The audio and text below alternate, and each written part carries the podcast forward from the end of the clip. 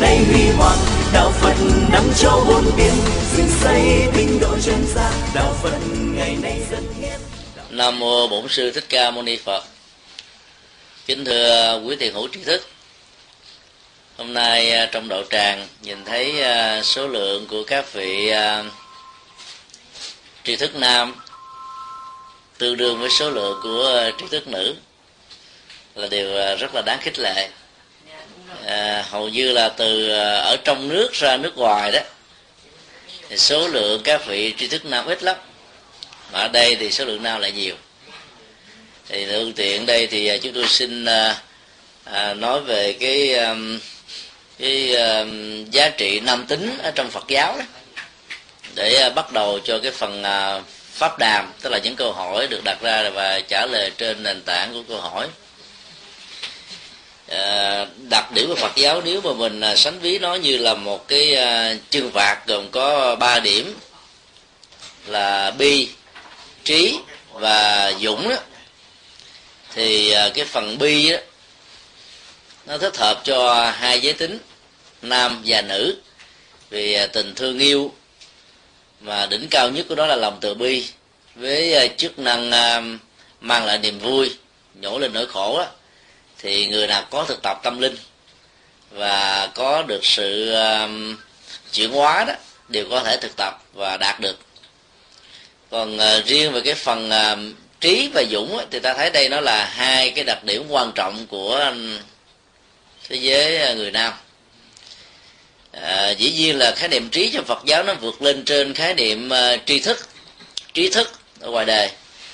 Ở chỗ đó là tri thức uh, thế gian đó, thì ta có được đó là thông qua chủ nghĩa kinh nghiệm hay là thông qua con đường à, giáo dục hoặc là sự truyền thừa của người trước đối với người à, đi sau. Trong khi đó à, tuệ giác hay là trí tuệ của đức phật dạy đó thì nó là một cái tiến trình nhận thức ứng với cái phương pháp uh, sống phù hợp với đạo đức. Đó là cái tiêu chí một tiêu chí hai đó là nền tảng nhận thức đó đó. Nó um, phù hợp với um, hai lớp nhân quả của tứ diệu đế. Tức là ứng xử giải quyết các vấn đề trên nền tảng của nhân quả và nền tảng của duyên khởi.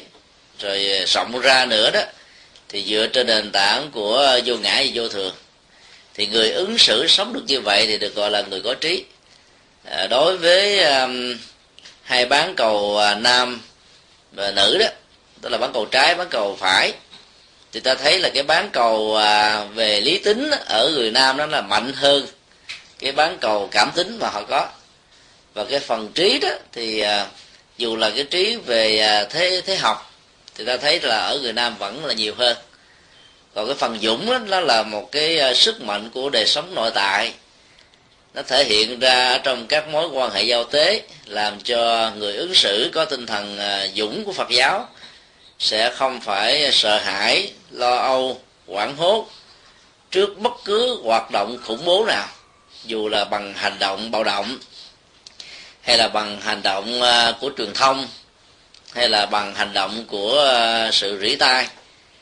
Thì uh, yếu tố của cái dũng đó đó nó làm cho con người sống rất là thản nhiên ở trong uh, trong cuộc đời có rất nhiều sự biến động. Thì như vậy ta nhìn thấy là à, trong ba cái chương vạc đó đó thì à, trí và dũng á, là nó hợp rất nhiều với người nam.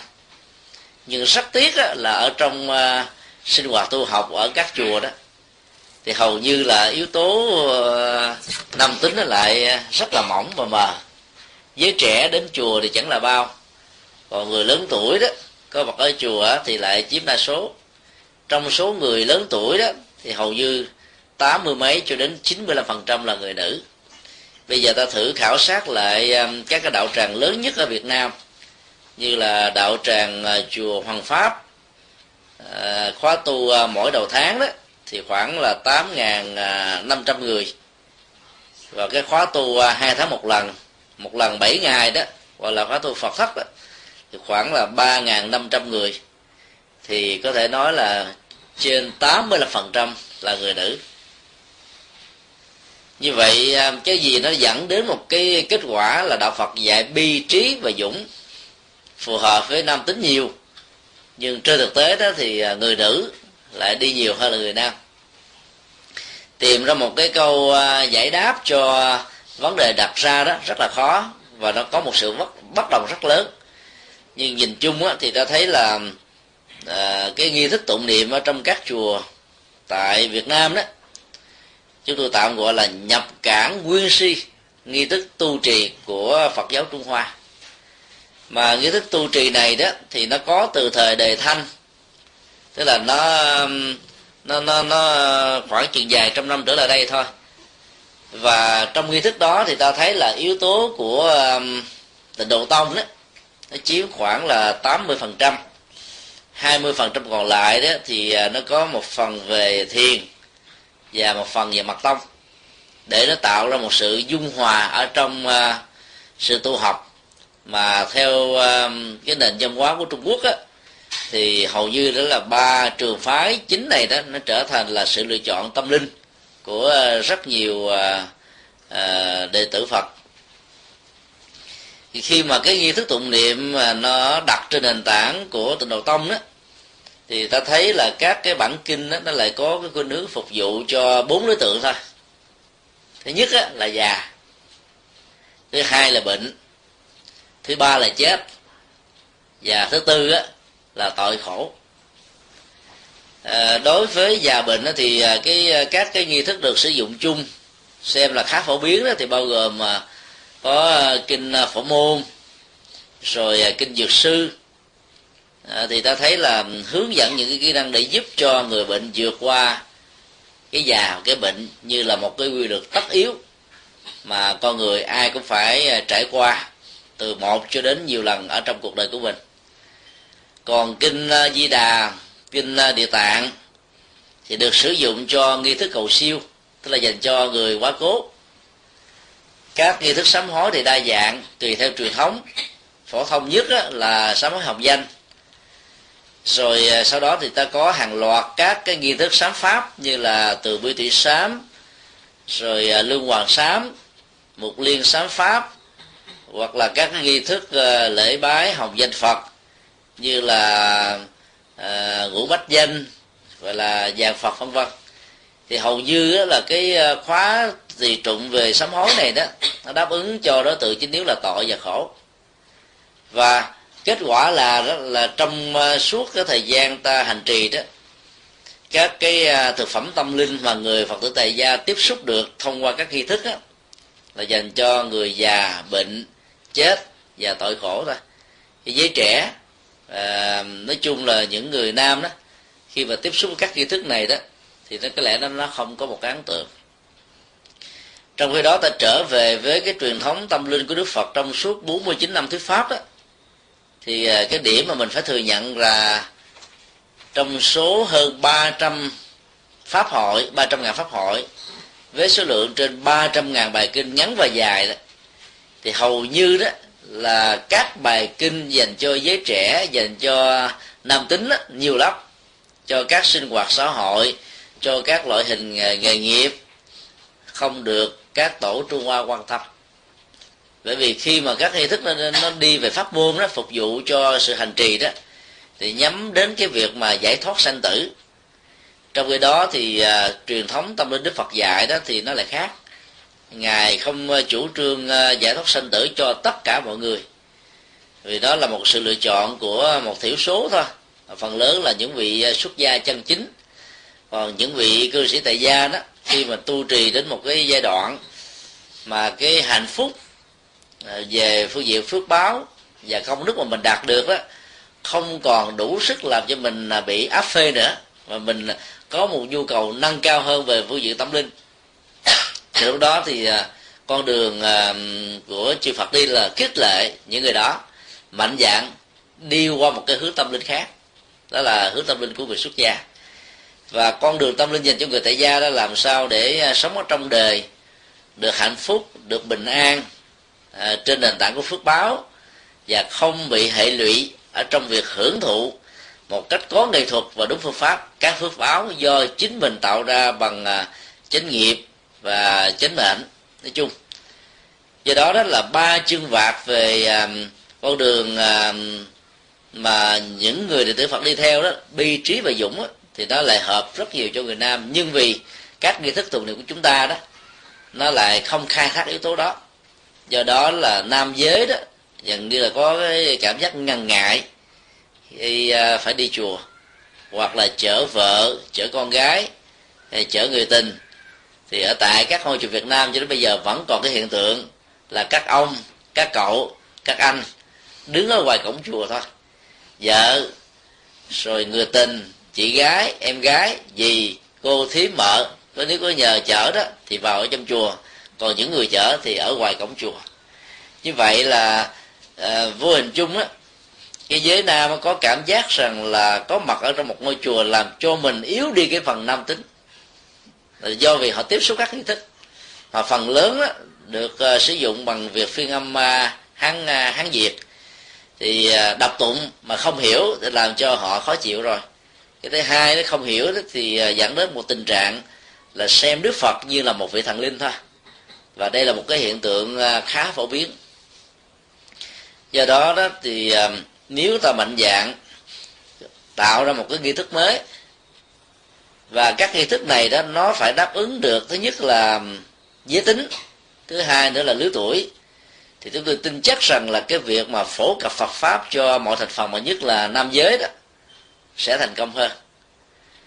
Ta thấy rất rõ là cái nhu cầu sinh hoạt đó, của những người trẻ về phương diện tâm linh. Là khác hoàn toàn với mô tiếp của những người lớn tuổi. Vì người lớn tuổi sau những thăng trầm vinh nhục, thành công thất bại lên voi xuống chó, và quá nhiều cái dấu ấn của nỗi khổ niềm đau đã gắn liền với mình một cách là là vô tình hay là một cách đeo đuổi bởi phản ứng của nghiệp. Thì có khuynh hướng là bây giờ muốn quay về đời sống nội tại bên trong thôi. Rũ bỏ hết tất cả mọi thứ trần duyên để tìm kiếm con đường giải thoát còn cái giới trẻ thì đâu đâu có như thế. Họ đang tìm kiếm song sáo vào trong cuộc đời để hưởng được những giá trị của hạnh phúc thôi. Mặc dầu có rất nhiều tình huống hạnh phúc đó là một cái bánh vẽ hay là một cái sự rất là xa vời vì họ không có tiếp xúc được với những cái nhân chân chính để hưởng được cái quả chân chính từ nỗ lực của mình.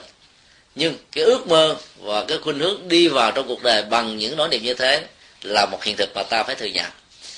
Do đó là khi mà cái mô tiếp tâm lý ở hai thế hệ nó khác nhau, mà việc sử dụng cùng một cái nghi thức tụng niệm cho họ, theo chúng tôi đó, là có vấn đề. Ở chỗ đó, nếu nó hợp được với người lớn tuổi, thì nó sẽ trở thành là một cái gì đó chưa sẵn sàng được chấp nhận, hay nói mạnh dạn hơn, dễ bị dị ứng ở người trẻ tuổi. Người trẻ tuổi đó thì họ mong làm sao cho mình được khỏe, được mạnh, rồi sống trên nền tảng của tự lực. Còn người lớn tuổi thì ở nước nào cũng vậy. À, trong nền văn hóa của trung hoa và việt nam đó là dưỡng nhi đại lão nuôi con cháu để sau này khi về già đó mình được chúng chăm sóc lại. Như vậy nó phản ánh một cái um, cái cái bản chất về cái tuổi già đó cần phải có người giúp đỡ về phương diện uh, vật chất về phương diện vật lý thậm chí là về phương diện tâm lý nữa. Do vậy đó những cái nghi thức như là kinh phổ môn kinh dược sư, các bài sám pháp, kinh di đà, kinh địa tạng, rất là thích hợp. Còn đối với giới trẻ đó, thì họ đang muốn sống là mấy chục năm trong cuộc đời để hưởng.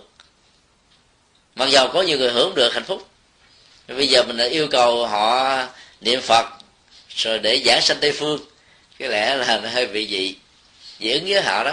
Họ họ họ chưa có nhu cầu đó do đó các nghi thức mà tụng niệm mà dành cho giới trẻ đó nó phải đặt trên nền tảng của những gì mà họ quan tâm.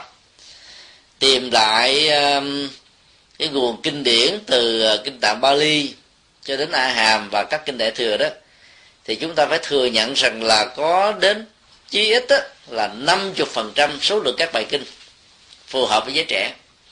Mà các chùa hầu như là theo truyền thống tông môn nào cũng vậy từ thiền cho đến tình độ mật tông không hề sử dụng đến.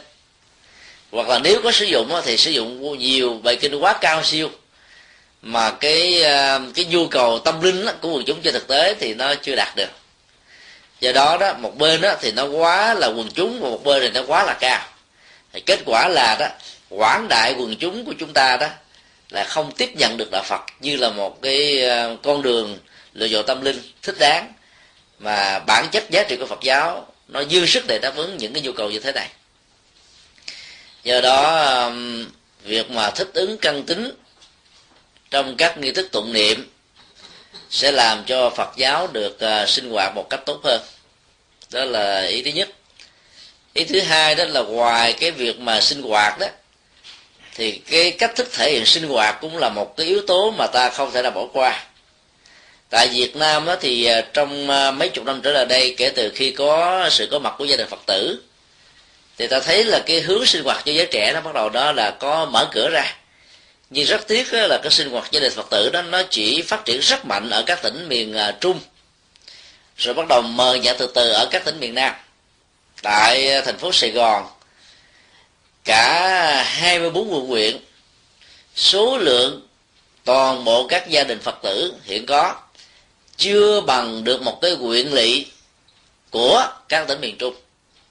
Và càng đi sâu xuống sáu tỉnh miền Tây thì số lượng gia đình Phật tử lại càng mờ nhạt hơn ít hơn. Và do đó cái sinh hoạt giới trẻ là gần như là nó chìm dần nó mờ nhạt. Gia đình Phật tử mặc dù mạnh như thế nhưng lại không có đất sống và bám rễ được ở trong nền văn hóa của miền Bắc. Gần như nó là cái à, sản phẩm um, xã hội của Phật giáo miền Trung và nếu ta mạnh dạng nhân rộng các cái mô hình sinh hoạt giới trẻ này đó thì Phật giáo nó sẽ có nhiều thành phần hơn. Và phần mà nam tính đó, vốn bản chất bi trí dụng của Phật vượt lên trên rất nhiều các tôn giáo khác về phương diện này đó sẽ trở thành một sự lựa chọn của quảng đại quần chúng ở trong à, xã hội Việt Nam và nhiều cái xã hội à, nông nghiệp khác. Cho nên à, việc mà thể hiện cái cách thức sinh hoạt đó cũng rất là cần khi nãy chúng tôi à, đề nghị là mình cần phải có một cái nghi thức tụng niệm dành cho giới trẻ và ta cũng nên mạnh dạng trong cái việc mà thể hiện nghi thức đó đó. Nó cũng có phần khác với cho giới lớn tuổi. Giới lớn tuổi nghe tiếng chuông, tiếng mỏ hướng về đời sống nội tại, cảm thấy rất là hân hoan, hạnh phúc. Còn giới trẻ đó, mà nghe tiếng chuông, tiếng mỏ họ đầu lắm. Họ đầu vô cùng. Nó vẻ nó nó nó nó hướng nội quá nhiều cho nên thay vì các nghi thức của họ là tụng, gõ mỏ thì ta có thể mạnh dạng, phổ nhạc để cho họ có thể ca. Nội dung thì vẫn được giữ nguyên một trăm phần trăm. Còn cách thức thể hiện đó, thế tiếng mỏ tiếng chuông bằng nhạc điệu, thì chúng tôi tin chắc rằng là giới trẻ nó cảm thấy rất là thích ứng. Ta thấy là cái sinh hoạt của gia đình phật tử đó, trong một cái ngày chủ nhật cái phần tụng á, nó không có, mà là phần ca.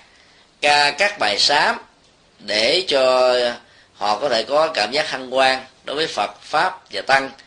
Sau đó là những cái sinh hoạt giới trẻ, bao gồm học, đố vui, sinh hoạt cộng đồng, để có thể tìm hiểu, mở rộng thêm kiến thức ở trong các mối tương quan xã hội. Và nhờ vậy đó, cái cái chất liệu Phật pháp mà họ tiếp nhận đó, nó chỉ là một cái phần ứng dụng thôi chứ nó không cần quá chuyên sâu và nâng cao. À, theo kiểu mà ta đi vào trong từng pháp môn như là những người lớn tuổi đang chuẩn bị cho mình một cái à, cảnh giới sống ở cái tuổi về già cho an lành để à, khi mà ta có vô thường qua đời đó ta được có được một cảnh giới tái sinh bình an. Do đó việc thể hiện nhạc điệu ở trong các nghi thức dành cho giới trẻ đó là điều mà ta cũng cần phải à, suy nghĩ trong um, khoảng chừng 3 năm trở lại đây đó thì cái sinh hoạt giới trẻ ở một số chùa ở tại à, Việt Nam nó bắt đầu được khởi sắc. Thì các sinh hoạt đó, đó nó giới hạn ở trong à, ba phương diện. Thứ nhất á, là tạo ra một cái mô hình có cái nội dung sinh hoạt tương tự như gia đình Phật tử truyền thống nằm dưới sự à, hướng dẫn của các vị trụ trì cái mô hình này nó có mặt á, là vì à, nó như là một cái nhu cầu và phản ứng thực tế từ những cái mô hình sinh hoạt gia đình à, phật tử mà không tạo được một cái chỗ đứng ở trong các ngôi chùa ở miền nam. Ở chỗ á, gia đình phật tử đó gần như các huynh trưởng nắm toàn bộ nội dung và chương trình sinh hoạt tu học. Trong cái đó nhà sư trụ trì hay sư cô trụ trì đó chỉ đóng vai trò là giáo uh, cố vấn giáo hành do đó đó là các nhà sư và các sư cô ở tại miền nam hình như là có khuynh hướng không ủng hộ cái sinh hoạt của gia đình phật tử mặc dầu biết rằng đó nó là cái cửa ngõ rất hữu hiệu để cho giới trẻ và người nam đến với đạo phật một cách à, mạnh dạng hơn và có kết quả hơn. Thì cái mô hình này là cái mô hình là đang được uh, trải nghiệm ở tại các tỉnh miền nam và kết quả là rất là thành công mô hình thứ hai đó là tổ chức các khóa tu cho giới trẻ. Và thời gian tu học của đó là từ 3 ngày cho đến à, 7 ngày. Địa điểm có thể là một cái nơi cấm trại, hoặc là một ngôi chùa có diện tích đất rộng, có các phòng ốc và phương tiện từ tương đối là đủ đầy. Thì à, cái mô hình này đó, nó tạo ra một sự thu hút chưa từng thấy. Nếu ta lấy chùa Hoàng Pháp là một cái minh họa thì năm 2006 đó, cái khóa tu dành cho giới trẻ đầu tiên ở trong 3 tháng hè. 7 ngày, chỉ có khoảng là 700 em, học sinh và sinh viên, không phải Phật giáo tham dự. Đến năm 2007 thì con số đó trở thành là 1.500 và năm 2008 trong tháng 7 vừa qua đó, thì số lượng này lên đến là 3.200 mấy chục và nếu ta không chỉ dừng lại ở trong 3 tháng hè, mà ta có thể à, ăn khớp với những cái à, thời khóa được nghỉ ở các trường đại học và các trường à, trung học nói chung đó, thì việc tổ chức các khóa tu thay vì nó là 7 ngày, ta rút lại còn 3 ngày để cho các em có thể dành thời gian tới chùa để mà tu học.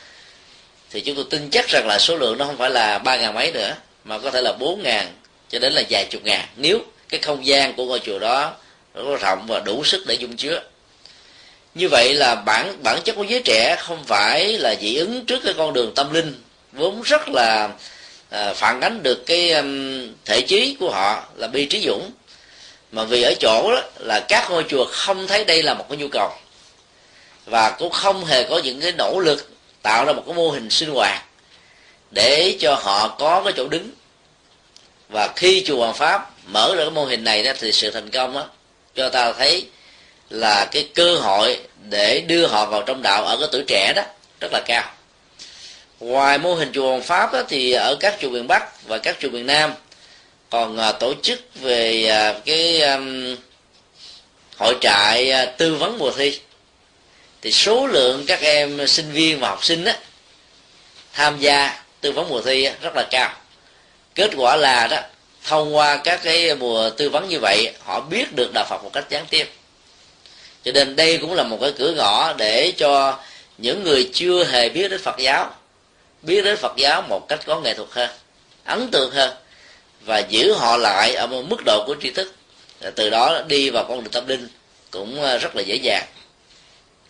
Một mô hình khác đó thì ờ, sử dụng uh, sự cấm trại đó là một cái điểm thu hút trong đó đó cái sinh hoạt tâm linh đó, chỉ khoảng 10% còn sinh hoạt về à, xã hội hội đoàn đó thì chiếm đến 80% cũng có ca múa sướng hát kể chuyện đố vui rồi à, thi về các phương diện. Nhưng nội dung được lòng chứa vào trong này đó Phật giáo 50% và bên ngoài là 50% như vậy các em chưa phải là Phật tử không có cảm giác cái chương trình cấm chạy sinh hoạt cho giới trẻ như trên là đã quá nặng. Và những người là phật tử thường thành, con gia đình phật tử đòi, cũng không thấy không thấy đây là chương trình nó quá thấp đối với mình. Và kết quả là cái mô hình đó đó, nó có thể thu hút được quần chúng. Một bên đó là chưa biết đạo, và một bên đó là đã là phật tử rồi do đó đó, nếu ta nhân rộng các cái mô hình thử nghiệm trong vòng 3 năm trở lại đây, trên tất cả 55 tỉnh thành đang có sự hữu Phật giáo trong số 64 tỉnh thành tại Việt Nam đó thì chúng tôi tin chắc rằng là chỉ trong vòng 10 năm tới thôi, thì Phật giáo của chúng ta sẽ có rất nhiều giới trẻ. Năm 1994 khi ờ, chúng tôi du học tại Ấn Độ đó, thì ờ, có hai năm 94 và 95 chúng tôi ở trong ký túc xá của một cái trường college hồi giáo. Tại đây cái chương trình sinh hoạt tu học đó thì chúng tôi chứng kiến hàng ngày, hàng tuần. Mình ở trong ký túc xá của hồi giáo, có một cái đền hồi giáo rất là lớn. Và thấy rằng là đến những cái mùa chay của họ đó, số lượng người hồi giáo ở trên toàn nước Ấn Độ trở về đây để mà tu học đó, cả đến 50 ngàn người. Và tối họ nằm ngủ ngoài trời rất là đơn giản, với một cái phương tiện là tấm ni lông trải trên mặt đất thôi. Và có thể nói 90% là giới trẻ nam. Còn người lớn tuổi rất ít, người nữ hầu như là không có. Và chỉ có cầu nguyện ở tại nhà của mình. Số lượng đó chỉ có vài phần trăm đi theo. Khi mà họ có con nhỏ được người cha dẫn đi, họ thắp tùng thôi.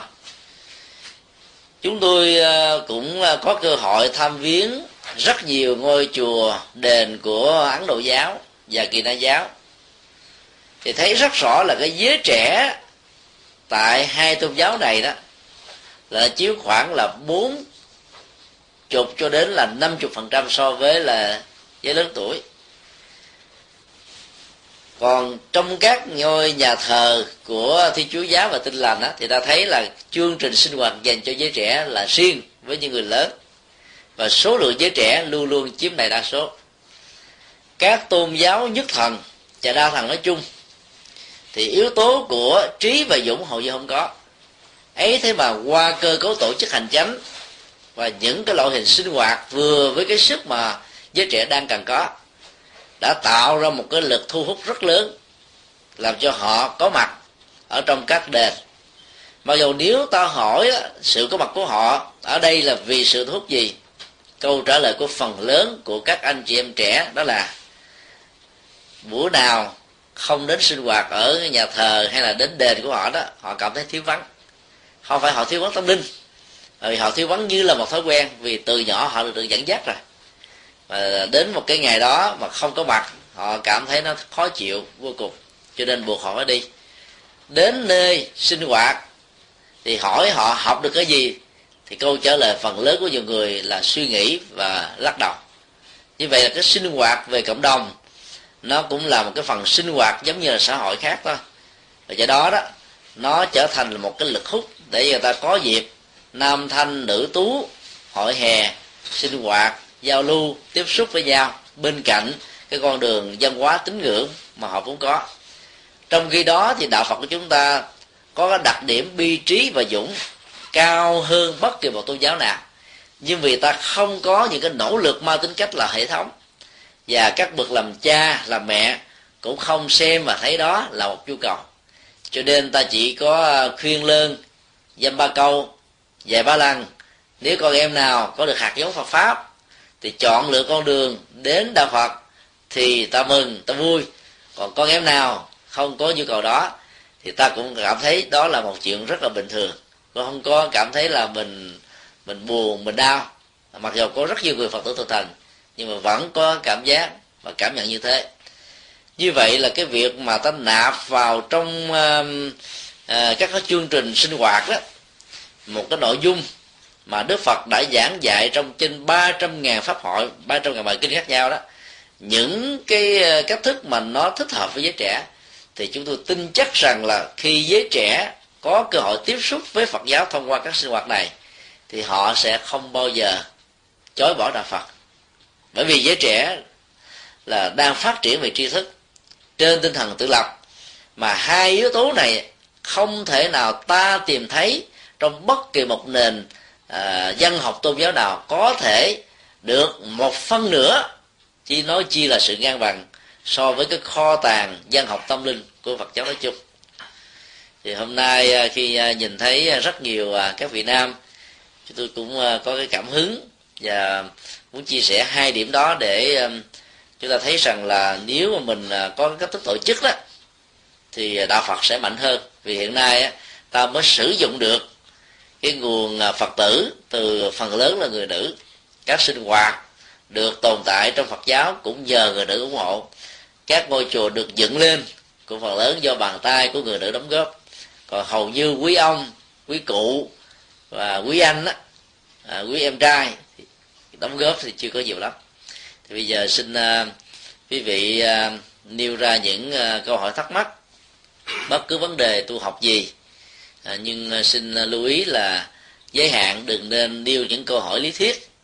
Vì ta có thể tìm đọc ở trên sách vở và các trang web và đưa vào những cái câu hỏi nó mang tính cách uh, ứng dụng á, thì việc à, chia sẻ nó sẽ có giá trị tham khảo cho nhiều người hơn. Bây giờ xin uh, nêu câu hỏi. Và khi nêu câu hỏi đó thì à, nó lớn tiếng lên chút xíu để tất cả mọi người cùng nghe.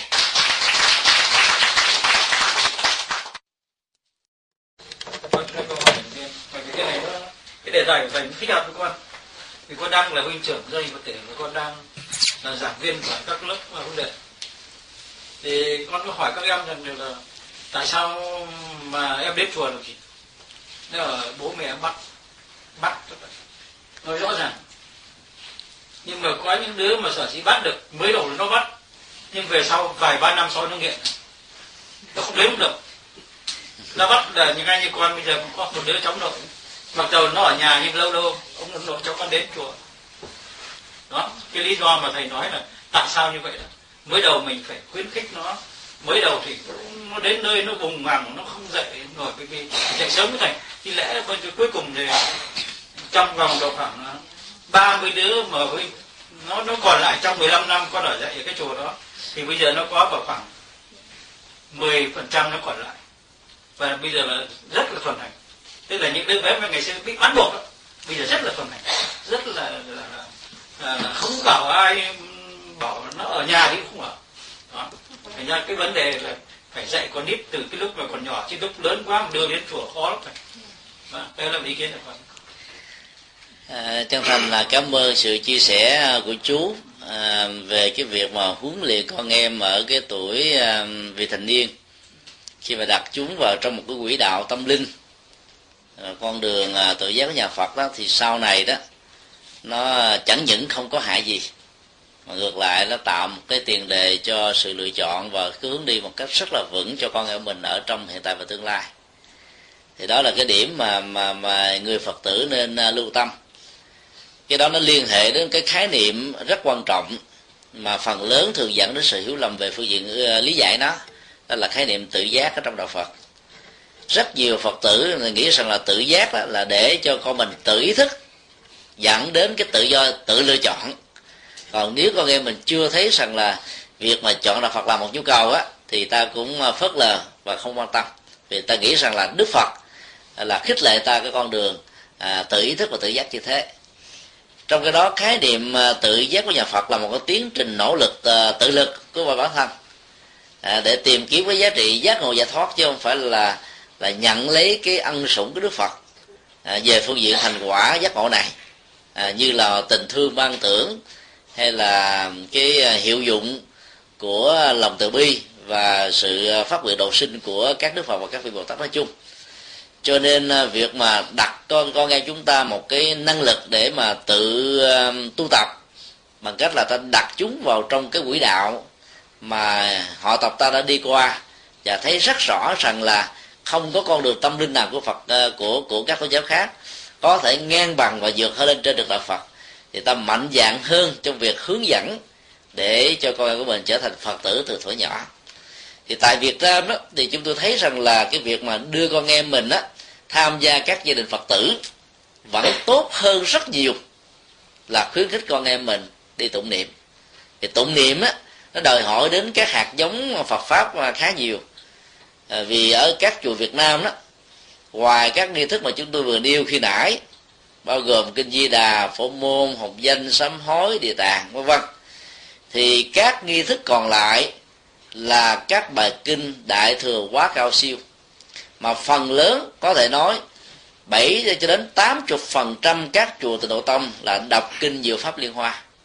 Một bản kinh và ta ta tạm chấp nhận theo cái ờ, sự ờ, ờ, phán giáo của ngài trí cải đại sư, người trung quốc là kinh này được giảng vào 8 năm cuối cuộc đời Đức Phật và đối tượng thính chúng nghe đó là a la hán trở lên. Tức là để nâng cái trình độ tâm linh của các vị a la hán chấp nhận cái con đường tâm linh nhất phật thừa, để từ đó là đi lên trên con đường của bồ tát đạo. Thì ta phải thấy rất rõ là việc ứng dụng các bản kinh này tại các chùa cho những người phật tử mới bắt đầu phát tâm, hoặc là mới bắt đầu à, tập tễnh trên con đường đạo là không thích hợp với căn tính. Cho nên ta thấy là đưa kinh điển ở mức độ nhân thừa vào trong các nghi thức tụng niệm có giá trị hơn rất nhiều lần so với việc đưa các bản kinh đại thừa cao siêu. Thì vì khi mà giới trẻ đến chùa được cha mẹ hướng dẫn và có một cái niềm à, à, vui thích trong các chương trình sinh hoạt mà nếu mà tiếp cận với các bản kinh này thì thời gian sau các em sẽ bị dội vì các em hiểu không nổi. Từ việc hiểu không nổi nó sẽ dẫn đến hai tình trạng. Một là xem phật như là thần linh hay là xem rằng đạo phật á, là xa rời thực tế. Cho nên ta cố gắng là hướng dẫn con em của mình vào trong sinh hoạt gia đình phật tử. Tại đây đó thì con em của mình được học hỏi giáo lý một cách là vừa tầm với cái mức độ hiểu biết tương thích với các chương trình thể học của các em đang theo đuổi. Cái thứ hai đó, nó có những cái sinh hoạt rất là vui tươi mà giá trị đạo đức và nhiều phương diện khác đó, nó được khích lệ mức độ rất là nhẹ nhàng. Cho nên con em ta dễ dàng chấp nhận hơn là khuyến khích con em ngồi gõ mỏ tụng kinh giống như một nhà sư hay là một sư cô do đó đó ta mạnh dạng và hướng dẫn một cách có nghệ thuật thì có lẽ là kết quả là con em chúng ta sẽ trở thành phật tử như là một sự lựa chọn. Có ý thức. Còn ở những ngôi chùa các hoạt động sinh hoạt gia đình phật tử chưa có đó thì đó là một thách đố rất là lớn.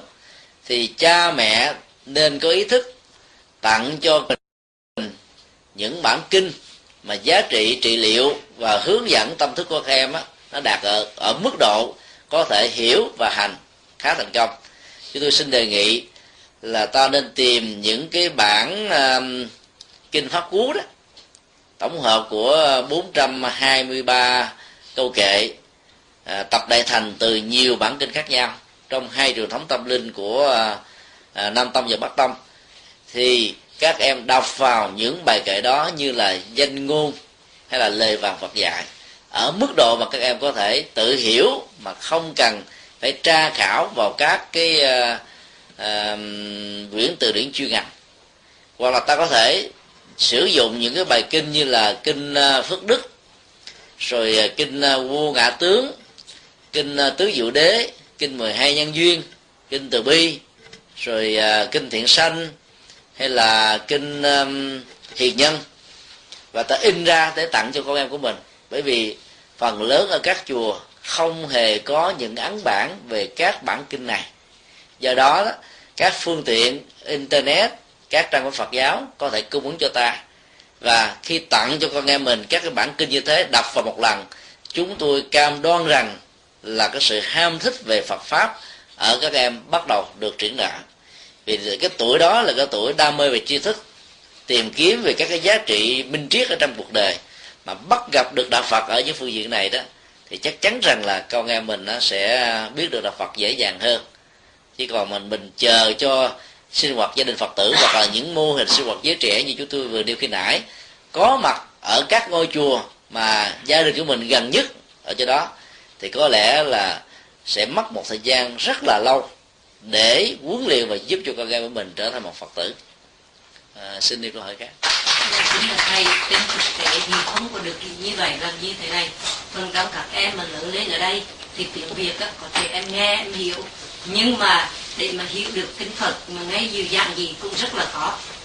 Thành làm có một cách gì để có một kinh thật là dễ mà có thể dịch ra tiếng anh được mà các em đọc được thì thưa thầy có không? Trước khi chia sẻ về vấn đề à, cô vừa đưa ra đó thì à, chúng đưa ra một cái kinh nghiệm có thật vào à, khoảng tháng 10 năm 2007 chúng tôi à, thuyết giảng tại à, Đắk Lắk. Thì à, ngày hôm đó đó là cái nhóm giới trẻ ở tại tỉnh này đó quen biết với chúng tôi vận động đưa khoảng 500 hộ dân ad ở trong cái vùng à, buôn ra cái chùa để nghe thuyết giảng dĩ nhiên là tiếng việt họ không rành. Phải có người thông dịch ra tiếng ED thì sau cái buổi mà thuyết giảng ngày hôm đó đó, ngoài cái phần quà tặng á, thì rất nhiều người không muốn về. Họ muốn ở lại để hỏi. Thì có một câu hỏi đặt ra đó, chúng tôi bí, trả lời không nổi. Cái cô à, người ED này nói tiếng Việt, giống như người Mỹ mà nói tiếng Việt đó. Chúng tôi biết. Mấy thầy ngày nãy học giỏi lắm. Biết tiếng Anh, tiếng Pháp, tiếng đủ thứ hết tại sao mấy thầy không chịu học tiếng đế để dạy chúng tôi bằng tiếng đế để khỏi phải thống dịch. Chúng tôi ngồi lặng câm luôn.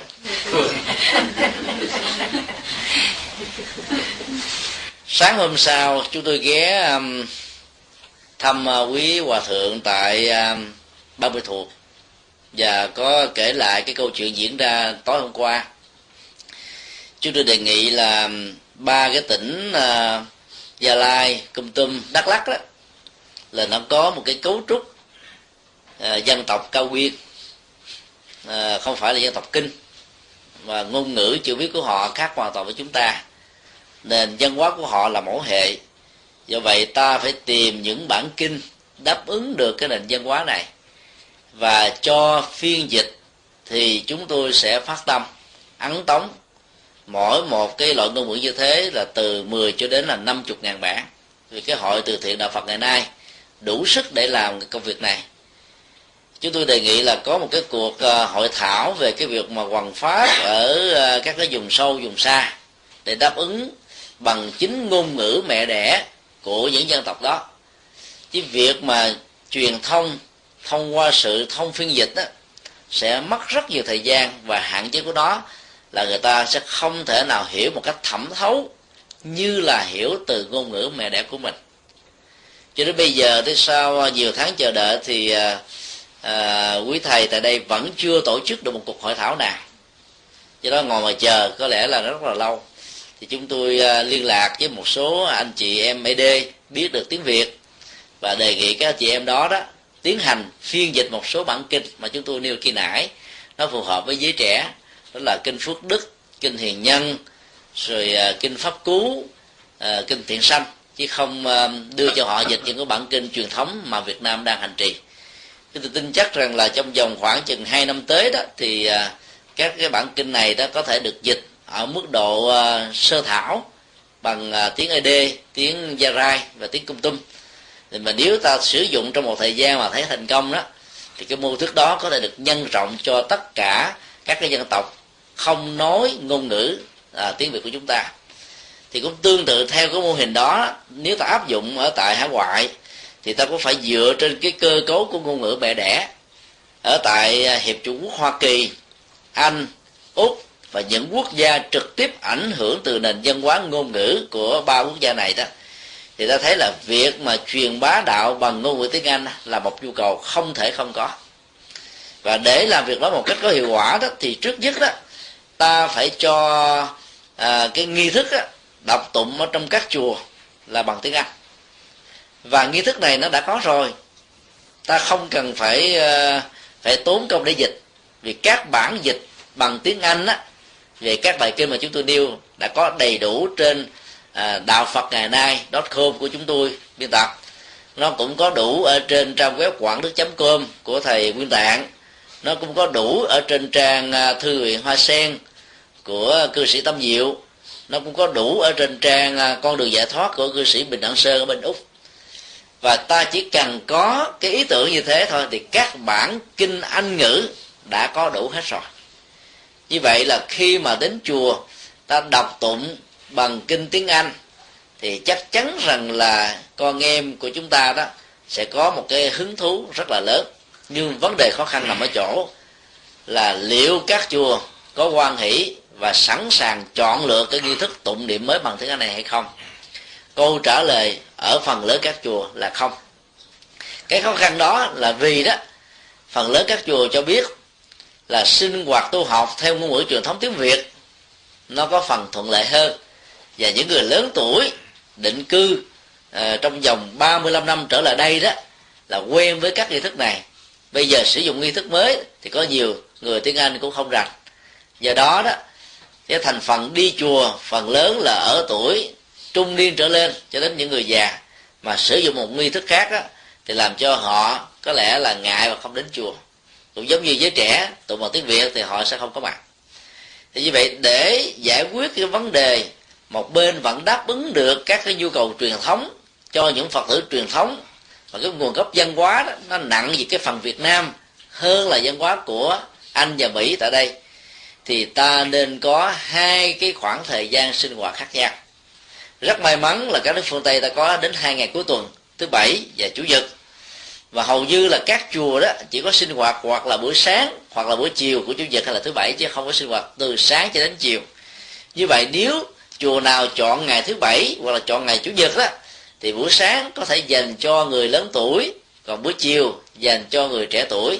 Thì trong cái chương trình sinh hoạt, bao gồm cái nghi thức tụng niệm dành cho giới trẻ đó, thì ta nên mạnh dạng sử dụng bằng nghi thức tiếng anh. Thì giới trẻ sẽ hiểu được đạo lý, triết lý cao siêu của nhà phật. Đi một vài lần rồi, tự động họ sẽ rủ thêm những người khác về. Ta huấn luyện làm sao đó cho giới trẻ, xin lỗi phải dùng một cái từ nhưng mặc dù nó không được hay, nhưng mà tạm để mình dễ hình dung á, giống như là các con chim bồ câu. Sáng mơi ta thả một con chim bồ câu, cách cái nơi mà chúng được nuôi một trăm cây số. Chiều, ta trở về, ta đi bằng xe xe hơi, thì con chim bồ câu đó nó về trước ta. Chẳng những thế, nó còn rủ thêm các con chim bồ câu khác nữa. Vấn đề ở chỗ là cái lòng chim bồ câu và thực phẩm dành cho chim bồ câu đó phải hết sức là ấn tượng. Nó phải đẹp và nó có nhiều cái phần ăn. Thì từ một con chim bồ câu ta sẽ có ra đến năm, bảy con cho đến vài chục con chim bồ câu là chuyện rất là thường. Cũng tương tự như thế, nếu mỗi một ờ, cư sĩ phật tử nam, nữ, trẻ hiểu được tiếng anh, thông qua các chương trình sinh hoạt bằng tiếng anh mà cảm thấy hứng thú và tìm được những lệ lạc của mình á thì tự động chúng sẽ rủ bạn bè, ngay cả luôn là những người ở các quốc gia khác định cư và sống, sinh hoạt bằng tiếng anh trên đất nước hoa kỳ này. Thì như vậy, đáp ứng bằng ngôn ngữ, quốc ngữ tại các quốc gia là một nhu cầu để làm cho đạo phật được bám rễ một cách rất là sâu chắc về phương diện phương pháp luận, cho đến phương diện tri thức luận, cho đến phương diện à, là đạo đức và hành trì luận. Thì từ đó đó thì đạo phật nó sẽ trở nên là một sự lựa chọn rất là vững chãi. Tương tự như thế, nếu đạo phật việt nam có mặt ở tại nước pháp, thì cái ngôn ngữ sinh hoạt cho giới trẻ tại đây không phải là tiếng việt, mà nên là tiếng pháp. Nếu chùa ở tại đức thì ta nên sinh hoạt bằng tiếng đức. Mười năm sau, theo dự đoán của nhiều nhà phân tích, thì cái thế hệ những người đi vượt biên, định cư theo dạng ODP hay là HO hoặc là theo dạng hôn phối thì gần như là trở thành những người gần đất xa trời. Có một số thì phải ờ, trở về với các bụi theo nguyên lý vô thường. Thì hầu như là cái nền văn hóa Việt Nam đó, nó nằm ở cái thế hệ ờ, phân nửa và thế hệ thứ hai trở đi. Mà ngôn ngữ tiếng Việt của các anh chị này thì hầu như chỉ còn giữ lại được khoảng từ ờ, ba chục cho đến bảy chục phần trăm là nhiều tùy theo từng gia đình. Và nếu như ta không mạnh dạng nghĩ đến cái hướng 10 năm sau đó thì kết quả là Phật giáo Việt Nam sẽ bị rơi vào một cái khủng hoảng rất lớn ở tại các quốc gia sau cái biến cố năm 1975 là tìm một mảnh đất để mà truyền bá cái văn hóa tâm linh Phật giáo của mình. Nhưng rốt cuộc rồi đó, con em chúng ta sẽ không chọn đó là sự lựa chọn và hướng đi của chúng. Bởi vì vào các chùa, tụng niệm bằng tiếng việt, kết quả là chúng không hiểu gì cả. Và khi không hiểu rồi, đi theo chúng bạn tới những cái sinh hoạt khác mà có những cái hoạt động hấp dẫn hơn, thì chúng sẽ từ bỏ đạo gốc và đi theo các tôn giáo mới này. Cho nên đó các nhà phật tử tri thức và những người có lòng với phật pháp và cho cái tương lai hạnh phúc của con em mình, nên nghĩ ra một cái cách là ta ngồi lại với nhau, tìm những cái bài kinh, tạo ra một nghi thức bằng tiếng anh, rồi ta đến thuyết phục các vị sư chủ trì để xin một cái chương trình sinh hoạt riêng cho giới trẻ không ảnh hưởng đến cái giờ giấc và thời khóa sinh hoạt của những người lớn tuổi, thì lúc đầu có thể các chùa chưa mạnh dạng vì làm thêm phải mỏi mệt, phải đầu tư. Mà bây giờ có người mạnh dạng đứng ra làm việc này, thì chúng tôi tin chắc rằng là sự dấn thân làm của quý vị sẽ làm cho chùa quan hỷ chấp nhận từ cái chỗ là bất dĩ, dẫn đến như là một phương hướng lựa chọn không thể nào không có thì kết quả là trong một tương lai rằng ta đáp ứng được cho thế hệ con em của chúng ta. Cho nên đó, sinh hoạt mà không dựa trên ngôn ngữ bản địa đó là điều khó có thể thu hút được. Cái tầng lớp con em vốn tiếng việt không còn là một điểm mạnh như là chính chúng ta ở tại đây nữa. À, thầy công việc là bên công giáo họ có một cái tổ chức nào gọi là uh, thanh thiếu niên mà đi họp mỗi năm ở một nước khác nhau đó thì bên Phật giáo mình có cơ hội nào để mà làm được cái tổ chức như vậy không? bên thi chúa giáo thì à, họ có tổ chức YMCA đó là dành cho giới trẻ nam. Ngoài ra thì à, à, uh, uh, YWCA dành cho giới trẻ nữ. Dạ thưa thầy, không phải chương trình đó mà cái chương trình à, là tổ chức là Youth International là tất nhiên. Và ngoài ra đó thì họ còn à, là có một cái tổ chức uh, giới trẻ thế giới mà cách đây không lâu đó thì ta nghe tổ chức ở tại úc đó với số lượng người tham dự là trên là là bốn trăm ngàn người là giới trẻ thì ta phải thấy rất rõ là cái cách mà chơi chữ của cái hội đoàn này rất là hay à, là World Youth là giới trẻ thế giới. Trong, trong khi đó ta thấy rằng là những người tập hợp tham dự để gặp mặt đức giáo hoàng Benedict là những người giới trẻ thiên chúa giáo. Trong đó không hề có giới trẻ của tinh lành giới trẻ của đạo hồi giới trẻ của do thái giới trẻ của đạo phật và những tôn giáo còn lại. Cái cách thức chơi chữ như thế này đó làm cho người ta có cái cảm giác rằng là toàn bộ giới trẻ đó là của thi chúa giáo cả. Và nó tạo ra một chất khích lệ tâm lý rất là lớn ở những người theo tôn giáo này. Và dần già rồi á, thì à, cái sức thu hút của họ sẽ trở thành là mạnh hơn. Việc à, Phật giáo Việt Nam và Phật giáo à, trên toàn cầu đó, cho đến bây giờ vẫn chưa có một hoạt động nào, một tổ chức nào dành cho giới trẻ nó có một cái mức độ có sức thu hút lớn như thế. Năm 2006 2007 khi tham gia hội thảo với à, hội liên hữu Phật tử thế giới, thì cái hội liên hữu Phật tử thế giới này đó, trong à, nhiều năm trở lại đây đó, thì họ còn có hội liên hữu thanh niên Phật tử thế giới. Cái hội liên hữu thanh niên Phật tử thế giới ra đời như là một cái bối cảnh để đáp ứng được cái nhu cầu mà giới trẻ Phật giáo cần phải có, để họ có thể một mặt là tham gia các sinh hoạt văn hóa tâm linh đạo đức của Phật giáo mặt khác đó, mang những giá trị của Phật giáo này đi vào trong các con cái cuộc đời. Nhưng rất tiếc đó, là sau năm 1951 đó kể từ khi nó được thành lập bắt đầu hoạt động nó mạnh trong vòng à, à 3 thập niên thì sau đó nó dần già đó trở thành là mờ nhạt. Số lượng các quốc gia tham dự vào hội liên hữu Phật giáo thế giới và thông qua đó là có mặt với hội liên hữu thanh niên Phật tử thế giới là nó chỉ có chưa được 50 quốc gia.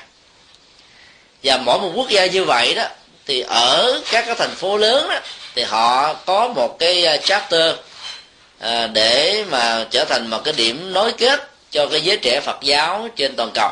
Nhưng rất tiếc cái hoạt động đó vẫn đang còn rất là giới hạn. Vấn đề nếu ta nghiên cứu về bản chất của hiến chương của hội liên hữu Phật tử thế giới và à, hội liên hữu thanh niên Phật tử thế giới thì ta thấy là hội trưởng của các hội này là những người cư sĩ chứ không phải là những thanh à, những vị và tu sĩ à, trẻ.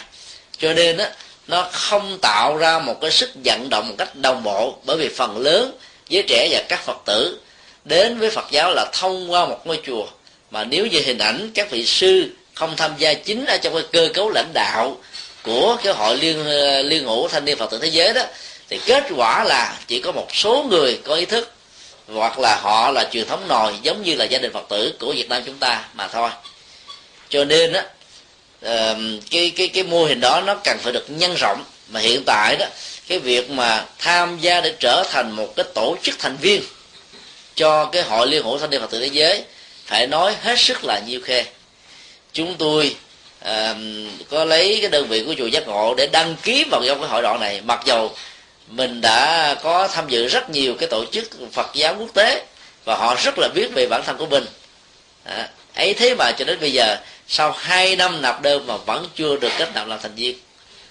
Cái việc mà nó khó khăn về cái cơ cấu hành chính như vậy đó nó sẽ dẫn đến một cái kết quả là ta sẽ khó có thể mời gọi các hội đoàn trẻ của Phật giáo khắp năm châu trở về sinh hoạt của chúng ta trong một cái ngôi nhà của giới trẻ thế giới nói chung.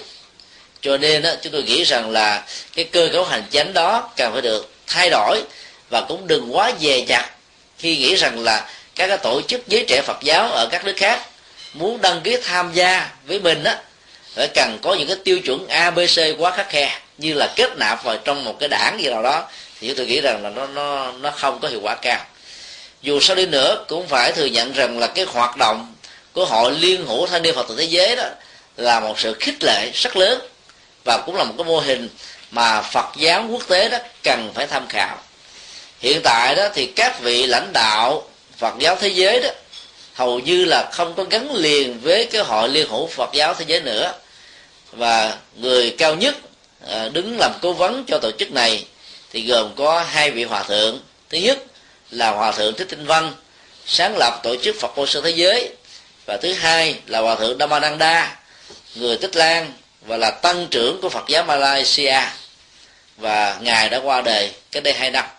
Thì như vậy, tổ chức này chỉ còn lại hòa thượng tinh văn còn trước đây đó, rất nhiều hòa thượng của việt nam và nhiều vị hòa thượng của các nước khác tham gia với tư cách là phó chủ tịch của hội liên hữu phật giáo thế giới.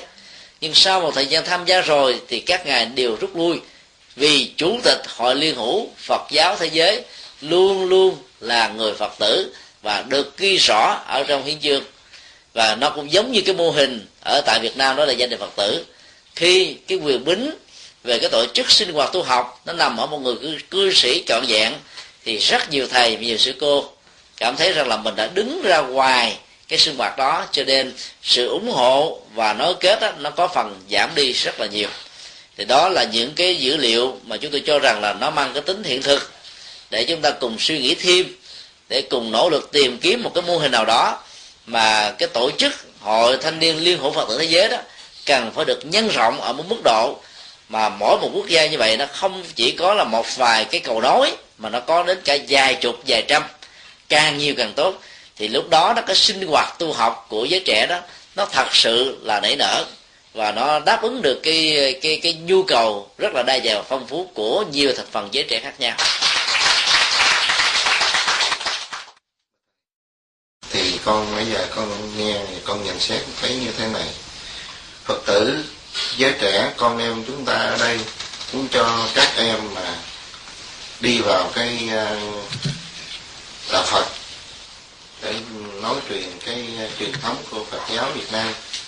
Con thấy cái điều thiết yếu không có nghĩa là phải dịch kinh sách ra từ ờ, tiếng việt, kinh việt trở thành kinh bằng anh văn cái đó là cái ý của mình. Nếu mình muốn truyền bá cái phật giáo mình đến uh, các người tây phương ở đây chẳng hạn như mỹ hoặc là Mỹ họ biết tiếng anh thì uh, lúc đó mình sẽ tính tới cái chuyện mà dịch kinh ra bằng chữ anh để truyền bá. Còn mục đích mình muốn truyền bá cái phật giáo của việt nam mình thì điều cần thiết. Con con thấy rằng quý vị uh, người việt của mình ở đây cần phải hỗ trợ cho các trung tâm việt ngữ cần cho các em học chữ việt biết được chữ việt nó đọc được kinh việt. Nếu không biết thì đọc cũng không được.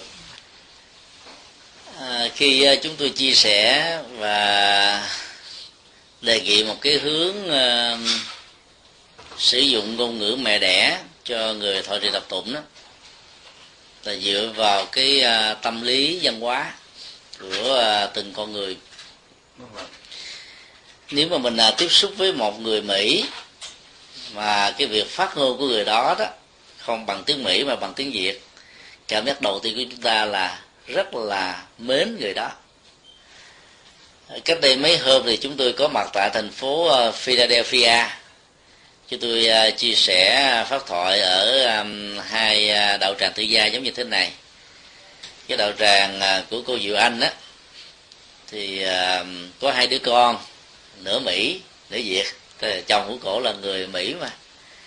Thì đứa con trai của cổ năm nay nó 15 tuổi. Nó nói à, tiếng việt còn khá hơn cái gia đình thứ hai là của diệu ngộ minh thanh. Có hai đứa con là việt nam hết và tuổi là 18 19 như vậy đó, vấn đề nó nằm ở chỗ đó là người cha người mẹ ở trong gia đình đóng một vai trò khá quan trọng trong việc định hướng cái điều kiện cho con em của mình không nên bỏ quên cái nền văn hóa gốc. Nhưng mà cái thực tế đó không phải gia đình nào cha mẹ nào muốn nỗ lực đều có thể thành công. Bởi vì nó còn cái tương quan à, văn hóa giữa việt nam và hoa kỳ trên mảnh đất. Mà con em của chúng ta đó mỗi ngày sinh hoạt với gia đình văn hóa hoa kỳ có thể là 8 giờ. Còn sinh hoạt với văn hóa người việt chỉ có một giờ. Và kết quả là dần già đó, các em đó, tụi quên đi, có thể nghe được, nhưng mà lại nói không mạnh dạng. Cho nên ở trong nhà, cố tình sử dụng tiếng anh cho nó khỏe. Các trung tâm việt ngữ thì vì hiện nay ở các chùa đã có, ở tại à, hoa kỳ này đó, khá nhiều, không phải là chùa nào cũng có. Nhưng nó đã có, hình thành ở trong rất nhiều năm qua, để giúp cho các em không quên đi cái vốn lý chữ việt. Mặc dầu thế, thì cái vấn đề mà đạo phật mà có mặt ở tại hoa kỳ đó, mà muốn cho lâu dài thì ta phải hiểu là nó không nên giới hạn để phục vụ cho người việt nam trong cộng đồng việt nam, mà ta cũng phải nghĩ đến cái hướng là nó phục vụ luôn cho những người hoa kỳ. Và rất nhiều cái chủng tộc khác có mặt ở đây như là một cái môi trường tốt, trăm hoa đua nở hay là đất lành, chim đậu thì kết quả của những cái việc nỗ lực mà nó mang một cái định hướng là dành cho nhiều dân tộc khác nhau khác nhau đó, thì nó làm cho ngôi chùa đó không chỉ được tồn tại một cách vững mà nó là còn có giá trị cho việc phục vụ khác. Ta thử ờ, khảo sát cái ờ, kinh nghiệm mà truyền đạo của các tổ ngày xưa đó, từ trung quốc sang việt nam. Thì hầu như các tổ đó không có nỗ lực xây các chùa ở tại việt nam mang phong thái của người ờ, trung hoa. Mà công việc của các tổ trung hoa làm tại việt nam đó là làm sao huấn luyện và độ người việt nam xuất gia và chính các vị thầy người việt nam này làm nên phật sự cho người việt nam hơn. Là bởi vì nó gần gũi văn hóa ở trong các việc mô tả, giải thích, hướng dẫn dẫn đến sự hành trì một cách có kết quả, dễ dàng hơn và thuận lợi hơn. Nếu ta làm được như ngài à, Kumala Thập là một người Ấn Độ, sống định cư lâu năm tại Trung Quốc ngôn ngữ tiếng Hán của ngài thậm chí còn giỏi hơn rất nhiều người Trung Hoa bình thường. Các bản dịch kinh của ngài đó là được xem là cái bản uh, sử dụng phổ thông nhất ở trong các chùa của Trung Quốc và ảnh hưởng lan rộng ở tại Nhật Bản, Triều Tiên và Việt Nam là bởi vì cái dân phong đó là dân phong rất là thuần tiếng Trung Hoa. Cho nên á, là ngài Kumara Thập rất thành công trong lĩnh vực này vì vậy ta thấy là cái khuynh hướng con người là thích sử dụng cái ngôn ngữ gốc của mình hơn. Nhưng đối với các em con em của chúng ta sinh ra ở thế hệ uh, một rưỡi và thế hệ thứ hai trở đi đó thì ta thấy là thế hệ thứ hai đó là gần như là 90% là ngôn ngữ tiếng Anh. Chỉ có điều cha mẹ chúng là người Việt thôi. Còn ngôn ngữ uh, còn còn thế hệ một một một một một chấm rưỡi tại đây đó thì ta thấy đó là gần như là năm chục Anh năm chục Việt thì bên cạnh việc tạo ra các cái trung tâm Việt ngữ cho các em học để không quên cái vốn liếng tiếng Việt á, thì cái khó khăn lớn nhất là do vì cái thời gian tiếp xúc với nền văn hóa Việt quá ít, cho nên các em rất là ngượng trong vấn đề là tiếp xúc với những người khác. Dân tộc Trung Hoa nổi tiếng là giữ cái nền văn hóa của mình khá kỹ ở các nước khác, nhưng có mặt ở trên đất nước Hoa Kỳ cũng lâm vào cái khủng hoảng tương tự như bao nhiêu dân tộc khác mà thôi. Cho nên kết quả là đó ta bên cạnh việc giáo dục cái ngôn ngữ gốc cho con em với những cái nghi thức tụng niệm gốc cho con em của chúng ta hiểu, thì ta cũng nên có một cái bản lưu thông chung là bằng tiếng anh. Để cho việc mở rộng đó nó làm cho việc phục vụ của chúng ta nó có một giá trị khá lớn, khá nhiều. Tại trung hoa thì ta biết rằng là nó có rất nhiều dân tộc. Mỗi một cái tỉnh lớn như vậy đó, ngoài cái um, cái cái ngôn ngữ chính, nó còn có nhiều cái phương ngữ khác nữa mặc dầu à, chữ hán đó nó được thống nhất là một ký tự chung cho toàn quốc sử dụng và các cộng đồng người Trung Quốc có mặt trên khắp năm châu bốn bể cũng sử dụng chung một cái chữ Hán này. Nhưng cái cách phát âm của từng uh, từng châu như thế là khác nhau hoàn toàn. Thế mà họ vẫn có được một cái nghi thức chung. Và nhờ sử dụng cái nghi thức chung đó ở trong những cái tình huống mà có nhiều người khác nhau thì họ đều sử dụng cái cái tiếng bạch thoại như là quốc ngữ, để tạo ra cái tính thấp nhất. Bây giờ có tính thống nhất này đó, họ mới giữ được cái truyền thống dân hóa một cách dễ dàng và thành công.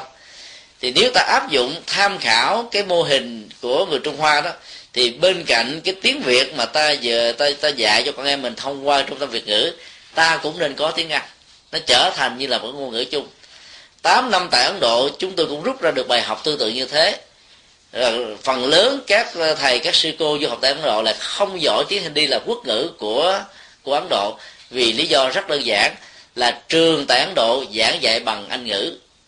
Và các sinh viên được quyền lựa chọn thi hoặc là bằng anh ngữ hoặc là bằng phương ngữ của mình. Ngay cả sinh viên ấn độ cũng không thích làm bài thi bằng phương ngữ mẹ đẻ của mình. Và vì họ có nhiều ngôn ngữ phương ngữ quá, cho nên kết quả là người ấn độ nói chuyện với nhau từ bang này bang khác cũng lấy tiếng anh làm chuẩn thôi thì kết quả là cái phương ngữ họ vẫn giữ, nhưng giao dịch hành chánh, giao giao dịch truyền thông vẫn là bằng tiếng anh. Và tiếng anh nó trở thành như là một sự lựa chọn khá phổ biến. Liên hợp quốc trong rất nhiều năm qua đó đã tạo ra một cái môn ngôn ngữ thế giới. Nhưng ngôn ngữ đó cho đến bây giờ chẳng có mấy ai áp dụng theo. Thì vẫn là sự thất bại thôi. Trong khi đó tiếng anh á nó vì ảnh hưởng của nền kinh tế mỹ anh úc và nhiều quốc gia nói tiếng anh khác. Cho nên đó, nó sẽ trở thành một cái sự tham khảo rất quan trọng vì phần lớn các tác phẩm về các lĩnh vực kinh tế khoa học nghệ thuật văn hóa hầu như là được mô tả bằng tiếng anh. Và do vậy ở toàn cầu có khuynh hướng là học tiếng anh nó nhiều hơn.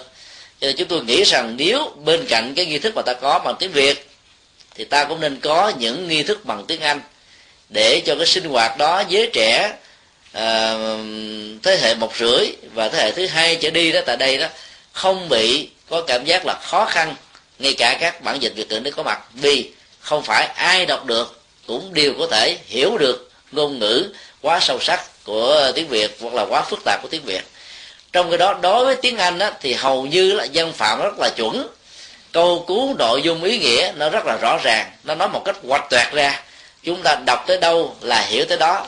Mà không cần phải tra các cái bộ từ điển như là trong tình huống đọc và phải tra các bộ từ điển của tiếng việt. Cho nên nêu một ví dụ ở trong tiếng việt ta gọi là ngũ uẩn trước đây gọi là ngũ ấm. Bây giờ những nhà nho học của việt nam có đọc cái chữ ngũ uẩn ngũ ấm cũng chẳng hiểu đó là gì. Phải dở các cái bộ từ điển chuyên ngành ra để mà à, hiểu được nghĩa đó các cái bản dịch gần đây đó, cố cố tình lại lý giải cái từ đó cho nó dễ hiểu hơn bằng những cái dịch nghĩa mới. Ví dụ là năm tổ hợp tâm vật lý thì nó quá dài. Rồi bây giờ năm tổ hợp cũng là bằng chữ hán, tâm vật lý cũng là một chữ hán khác, để cho ta hiểu về ngũ uẩn hay là ngũ ấm. Cho nên đó là trong tiếng việt, vì mình ảnh hưởng cái nền văn hóa trung quốc quá nhiều, do đó việc mô tả giàu là dịch trong tiếng việt nó vẫn còn gặp các thuật ngữ mà ta không thể nào tìm một tiếng thuần việt một cách tương đương. Gọn về về về âm tiết rõ về nội dung vững về dân phạm. Trong khi đó đối với tiếng anh người ta ghi rất là rõ và đọc vào là có thể hiểu liền và không cần phải tra từ điển. Ví dụ đó là file education thì ai cũng hiểu education là cái gì rồi. Do đó, đó chúng tôi nghĩ rằng là tiếng anh nó có được cái lợi thế là rõ ràng và minh bạch. Cho nên đó, một nghi thức như thế vẫn rất là cần thiết cho quảng đại quần chúng mà phần lớn những người việt định cư tại hải ngoại có thời gian từ 10 năm trở đi mặc dù không tham gia sinh hoạt học uh, sinh hoạt hay là học các trường đại học thì ít nhiều gì họ vẫn hiểu và nói được tiếng anh. Cho nên sinh hoạt như thế nó không phải là một sự trở ngại. Do đó đó thì mọi thứ nó cũng đều là những giá trị tham khảo thôi. Và cái công việc còn lại chính yếu vẫn là các thầy các sư cô ở tại hải ngoại những người đã hy sinh đặt cái ờ, sự phục vụ của mình ở trên mảnh đất tâm linh này có lẽ là những người thích hợp ở gai hết. Suy tư về cái hướng để không phải rơi vào cái tình trạng khủng hoảng như là các ngôi nhà thờ à, các cái ngôi đền của các tôn giáo khác vì không có người đi nữa phải bán lại cho phật giáo mua trong mấy chục năm vừa qua. À, xin đi qua ờ, câu hỏi khác. Còn quan nghĩ nghe thầy mở rộng một cái à, cái chiều hướng về tương lai cho cái à, giáo. Ừ, đây là một sự lợi ích rất lớn cho à, tương lai con em của ừ, những người giới trẻ sau này. Nhưng mà trước mắt thì cái vấn đề, cái vấn đề khó khăn của những cái người mà đang tu rất lên rất xuống này vẫn là rất cần thành ra con xin thầy từ bi quay trở lại yeah. Dạ. để à, nói cho chúng con um, thấy được một cái đường hướng nào nó nó dễ để mà cho chúng con thực hành để cho cuộc sống nó, nó được an vui. Vì à, sự thật ra ở đây chúng con người nào cũng cũng lớn tuổi và đã à, rất là, là chịu khó học hỏi cũng như là nó thực hành. Nhưng mà phần lớn là vẫn té lên té xuống. Thành ra thưa thầy xin thầy chỉ cho chúng con một cái phương pháp nào có thể khả dĩ tại vì mà chúng con thường thường chúng con thấy là kiếm tánh thành phật mà kiếm tánh hoài chẳng thành phật nổi thành ra thưa thầy xin thầy tự quy. Câu hỏi đặt ra đó nó liên hệ đến uh, phương pháp luận của việc hành trì mà theo chúng tôi đó nó rất là quan trọng. Cái việc mà đi đúng con đường của nhà Phật đó thì được kinh điển xác định rằng là sáng tu học thì ngay cái lúc mà ta giao nhân thì kết quả an lạc nó đã có mặt ngay buổi sáng rồi chứ không phải chờ đến buổi chiều. Thì cái kết quả đó nó không có kết thúc sau khi kết cái sự tu học nó được ờ, được dừng mà nó còn ảnh hưởng ở trong tương lai. Đó là cái nội dung mà ta cần phải xác quyết rất rõ về cái tính giá trị uh, siêu việt thời gian của giáo pháp đức phật. Bây giờ yêu cầu trình bày một cái ờ, phương pháp uh, gì đó mới vì nó không cần thiết vì à, không có giáo pháp nào có thể vượt ra ngoài bát chánh đạo. Dù là thiền tông, mật tông hay tịnh độ tông, thì tất cả cũng là một cái phần ứng dụng từ một ở trong bát chánh đạo mà thôi. Ví dụ, toàn bộ các truyền thống của thiền thiền à, vipassana, thiền tứ niệm xứ, thiền à, tổ sư bao gồm thiền công án và thở đầu, cũng chỉ là cái phần minh họa chi tiết của cái phần chánh niệm với chánh định thôi. Còn cái phần về tịnh độ tông cũng là cái phần khác của chánh niệm và chánh định. Vì cái mấu chốt của tịnh độ tông được nêu ra trong kinh A Di Đà là nhất tâm bất loạn. Còn đối với mật tông đó, tâm mật tương ưng thì cũng nằm ở cái chỗ là chánh định mà thôi.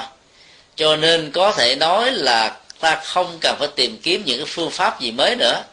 Vì chừng đó nó cũng đã đủ rồi. Và có thể xác định rất rõ là tuệ giác của tất cả các vị tổ sư và những vị pháp sư lại càng thấp hơn. Không thể nào bì so được một phần so với những giáo pháp mà Đức Phật nêu ra ở trong à, kinh điển mà ta thường biết là bát chánh đạo. Rộng hơn chút xíu nữa là 37 phẩm trợ đạo. Do vậy, vấn đề ở chỗ là khi ta thực tập đó, thì mình nắm được cái kỹ năng hành trì của nó, thì kết quả nó sẽ đạt được ở một mức độ mà mình có khả dĩ cảm nhận rằng là nó mang lại an lạc ở hạnh phúc ở hạnh phúc cho mình ở hiện tại và trong tương lai. Đối với cái khái niệm kiến đánh thành phật đó thì ta phải hiểu là các tổ sư trung hoa đó có cái phong cách giáo dục khuyến tấn nhiều. Và khi mà mình à, tiếp nhận một cái à, lời dạy mang tính cách là khuyến tấn đó, thì ta phải hiểu rằng là cái bản chất của hiện thực ở trong lời khuyến tấn đó đó nó chỉ là một phương tiện thôi chứ không phải là cứu cánh ở trong tự thân. Do đó ta đừng nên quá kỳ vọng vào cái khái niệm vừa nêu để nghĩ rằng là khi mình đi đạt được trình độ kiến tấn thì ta có thể thành phật. Vì trong cái vấn đề mà giáo dục kiến tấn á ta phải thấy là luôn luôn nó có một cái vế được tỉnh lược bằng những dấu chấm chấm chấm ở trong dấu hoặc dung nếu ta phân tích á, thì giữa khái niệm tiến tánh và thành phật á nó có một khoảng cách rất là lớn mà cái dấu hoặc vuông đó không phải là ba dấu chấm, mà nó có thể là vô số các dấu chấm. Kiến tánh là một chuyện mà đang ta quay về thôi. Trở về để hướng nội, quan sát, rồi thực tập, rồi chuyển hóa, rồi làm sao để mà lọc hết tất cả những phiền não của tâm ra. Rồi đến cái giai đoạn mà ta thành phật đó, nó có lẽ là nó trải qua rất là nhiều kiếp số nữa. Nhưng mà nếu mà mô tả dài như thế, bài bản như thế, thì có lẽ phần lớn chúng ta sẽ ngao ngán mà buông vì nghĩ rằng là con đường tâm linh của nhà Phật, sao mà dài thế, sao mà khó thế? Cho nên các ngài rút lại, kiến tánh thành Phật. Thì như vậy, đọc vào những cái câu như thế, ta phải hiểu là cái phương tiện nó đã được tháo gỡ ra ở chỗ này và làm cho mình có cảm giác là dễ để mình đi. Và khi có tiếng tánh rồi, thì ta cũng không còn bận tâm đến cái việc thành phật ở trong cái thời gian bao lâu, kiếp này, kiếp sau, hay là nhiều kiếp về sau nữa mà quan trọng ở chỗ là ta an lạc được cái gì chất liệu được bao lâu à, độ sâu được bao nhiêu à, sau khi ta được cái gọi là kiến tánh. Nói như thế không có nghĩa là ta bài bác về những cái câu nói của các tổ ngày xưa mà chỉ xác định rất rõ là cái tính phương tiện trong những lời dạy giáo dục như thế rất là cao. Nếu ta tạm thử chấp nhận cái câu kiến tánh thành phật là một cái phán đoán về tính hiện thực thì có lẽ chừng lịch sử của trung hoa thôi, ta đã có là vài chục ngàn các vị phật rồi.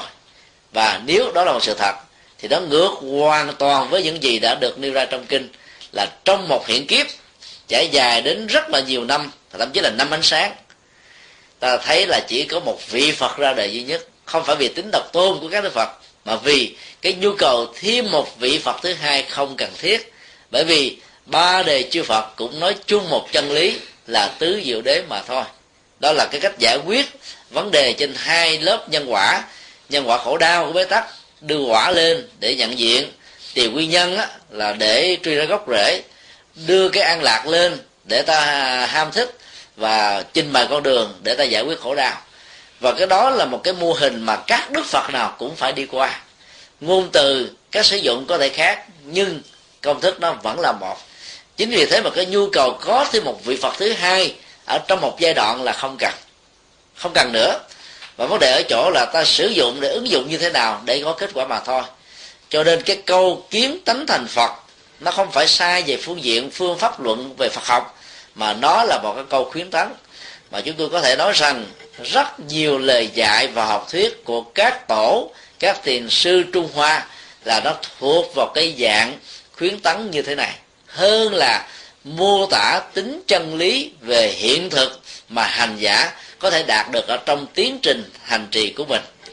Và do đó là khi ta thực tập, vấn đề còn lại là ta không nên quá bận tâm về cái tính tiến trình thời gian sẽ diễn ra mà kết quả cao nhất là thành vật của mình.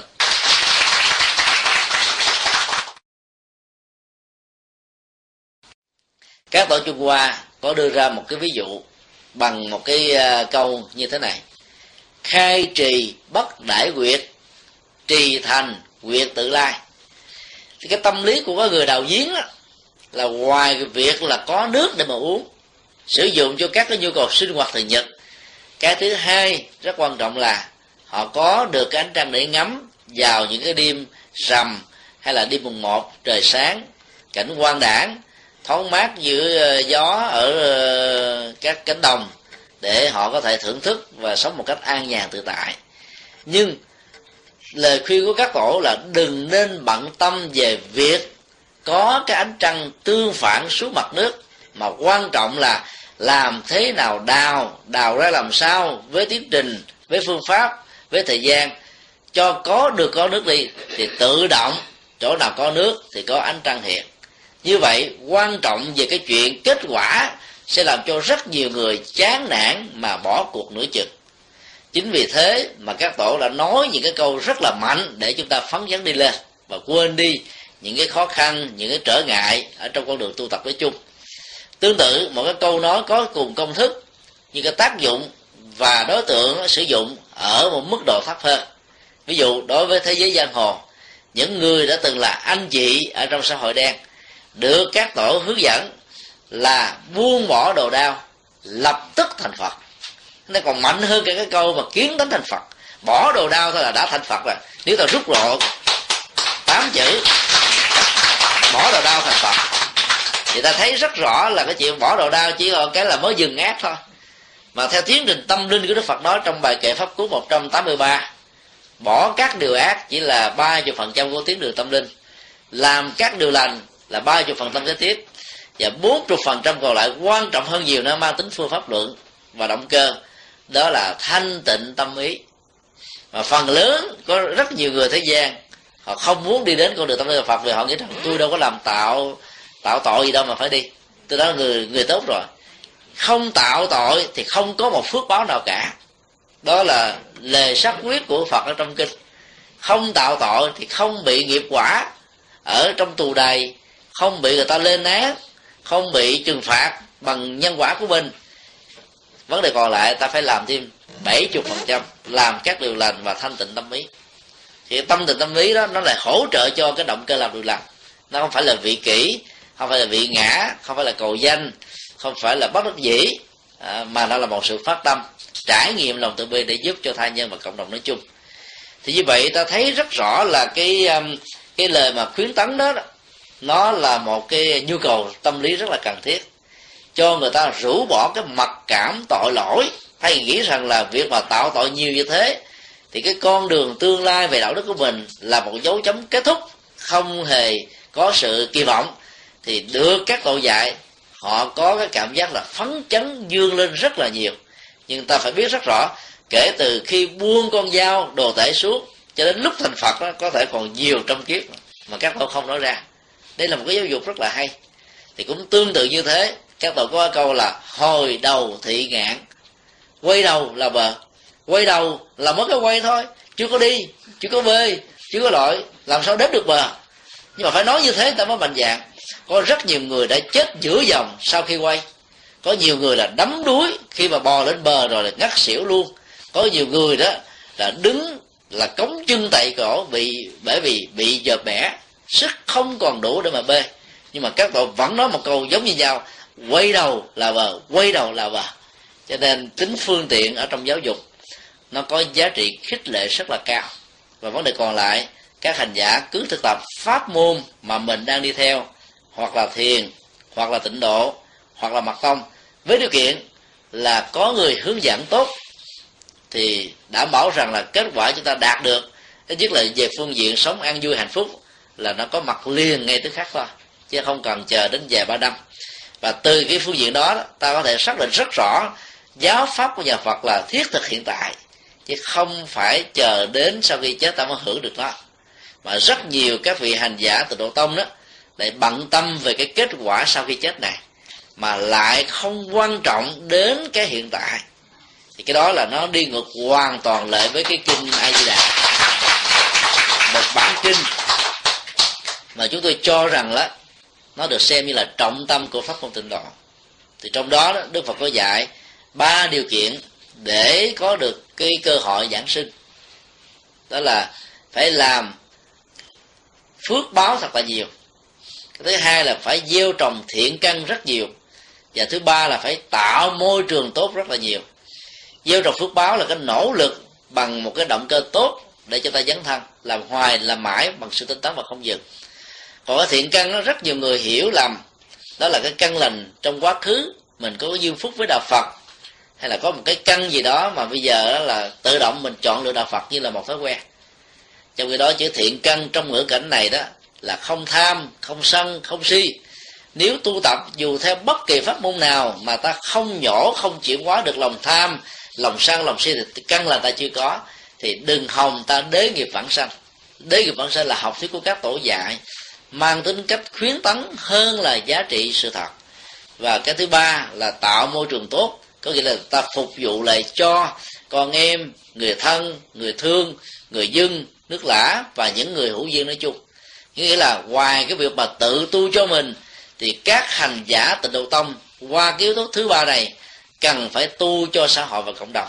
Thông qua việc hỗ trợ họ cũng có được điều kiện thuận lợi như là chính mình như vậy ta thấy là rõ ràng các pháp môn cho phật giáo đó đều đặt nặng cái vấn đề tự tu tự lực tự chứng. Và nó chính là tiến trình nhân quả rất là tất yếu và tự nhiên. Nếu ai đó đó tham thích về những cái ờ, lời hứa hẹn à, được sự hỗ trợ abc mà không đặt nặng về sự nỗ lực của bản thân mình thì con đường trở về vẫn còn rất là xa. Vì cái trọng tâm của phật giáo vẫn là nhân quả bỏ nhân quả thì đạo phật không còn là đạo phật nữa. Bỏ tứ diệu đế thì các pháp môn không còn là các pháp môn nữa. Cho nên dù hành trì pháp môn nào đi nữa, chúng tôi cũng rất là mong tất cả chúng ta lấy tứ diệu đế làm trọng tâm. Và trong tứ diệu đế, ta thấy cái chuyến tình chuyển hóa nghiệp bằng sự tự lực của chúng ta, lọc lòng tham sân si, các hành động, các thói quen để trở thành một con người minh triết là điều không thể nào phủ định. À, xin đi câu hỏi.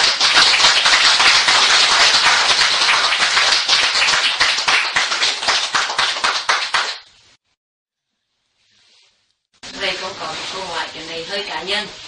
À, thưa thầy con theo thiền như vậy cũng gần 10 năm thì con cũng rất tinh tấn nhưng có một điều con bị một ờ, trong những năm đó có bị một accident thì con bị bộ chân mấy lần thì sau đó không không ngồi được uh, chân nữa vì nó không bị, bị bộ cái đầu gối đó. Thì như vậy thì có phải vì một cái nghiệp quả gì hay không? Mà cần thay đổi cái, cái cách tu khác là đi tịnh độ hoặc là hay là như thế nào? Thì làm sao mình biết cái con đường một cái, cái phát thiền nào à, pháp môn nào là đúng cho mình? Ngày à, 9 tây à, tháng 8 năm 2008 đó chúng tôi à, chia sẻ đề tài ở đề vui đạo. Tại nhà của à, bác sĩ à, Trần Đoàn. Và cái căn nhà của ông nó có một cái khu vườn thiền được gọi là tiểu trúc lâm yên tử. Thì trước khi đi vào cái phòng pháp thoại đấy thì chúng tôi và bác sĩ Trần Đoàn đó dẫn đoàn Phật tử khoảng năm uh, chục người vào cái khu vườn thiền của ông thì khu vườn thiền đó, đó nó có ba cái cảnh rất là quan trọng. Thứ nhất á, là cái nền văn hóa tâm linh của phật giáo đại tràng. Để tượng trưng cho phật giáo ờ, trúc lâm yên tử. Bao gồm là tháp rồi ờ, chùa hoa yên rồi ờ, các cái bài thiền kệ của các vị sư ờ, đời trần rồi các cái phương thức hành trì nói chung. Được gọi đó là tiểu trúc lâm yên tử. Thì sau đó đó thì mọi người lại được cơ hội là đi tản bộ qua tiểu uh, phật tích ấn độ thì gồm có ờ, cảnh đẳng sanh thành đạo chỉ pháp luân và nhóm niết bàn. Sau đó là tiểu tâm linh trung hoa thì gồm có 18 vị a la hán. Thì sau khi mà tham viếng hết rồi đó thì tất cả bắt đầu mới ngồi xuống. Vì biết là cái không gian ở chỗ đó đó nó là những cái khúc gỗ những khúc gỗ thôi. Nó cao khoảng chừng 4 tấc có khúc thì hai tấc có khúc từ ba tấc và mỗi người thì chọn cho mình một khúc gỗ để mà ngồi thì chúng tôi mới chia sẻ thế này là cái con đường tâm linh à, hành trì thiền của đức phật ngày xưa đó. Thì à, trong các kinh không có bản kinh nào mô tả là tất cả chúng ta buộc phải ngồi chứ không được là thực tập thiền ở trong những cái tư thế khác. Cái chuyện đó là chuyện không có. Dĩ nhiên cái việc mà ta ngồi tĩnh tọa đó vẫn có một cái hiệu quả rất là cao. Vậy lúc đó đó là thân thức của chúng ta nó dừng lại ở cái động tác yên tĩnh của cái sự ngồi còn nếu mà chúng ta duy trì cái sự đi đó, thì thân thức ta phải di chuyển theo. Lúc đó mắt nó tiếp xúc với nhiều cái cảnh tượng, và cái ý thức nó bắt đầu nó phát triển, nó tạo ra những cái mà ta phải à, làm chủ lý đó, nó khó hơn rất là nhiều. Các bản kinh Bali thì cái câu cuối sau cái thời kinh đó Đức Phật thường dạy thế này này tất cả các đệ tử, mỗi vị hãy tìm lấy một gốc cây để ngồi, đặt niệm trước mặt, hơi thở ra vào, giữ chánh niệm và tỉnh thức. Ờ, à, dưới như thế để khỏi phải hối hận về sau. Thì do đó thì chúng ta thấy là đức phật không có buộc chúng ta phải là đặt nặng vào cái tư thế ngồi. Mà sau này đó thì các ờ, vị thiền sư các ờ, các tổ sư đó hướng dẫn và khích lệ chúng ta là ngồi theo cái tư thế là hoa sen. Nó là gọi là tư thế kiết già. Cái lòng của bàn chân trái đặt ở trên đùi của bàn chân phải lòng bàn chân phải đặt trên đùi của bàn chân trái chỉ như ta thấy rằng cái tư thế này, ngồi này đó, nó chỉ thích hợp với những người có chiều cao bình thường. Nó rất là khó khăn với những người có cái chiều cao quá ngắn như chúng tôi và một số người Việt Nam khác. Thì lúc đó, cái sự mà chẹo chân á, nó sẽ làm cho cảm giác tê đau nhất xuất hiện. Và con người phải xử lý để làm chủ được cái này thì dễ dàng đánh mất cái chánh niệm ở trong việc huấn luyện tâm qua các phương pháp 16 pháp quán niệm hoặc là quán chiếu về tứ niệm xứ là thân, thọ, tâm và pháp. Cho nên ta đừng nên quá bận tâm về cái việc ngồi mà cho rằng nó là cái phương tiện duy nhất của ờ, của thiền định nói chung.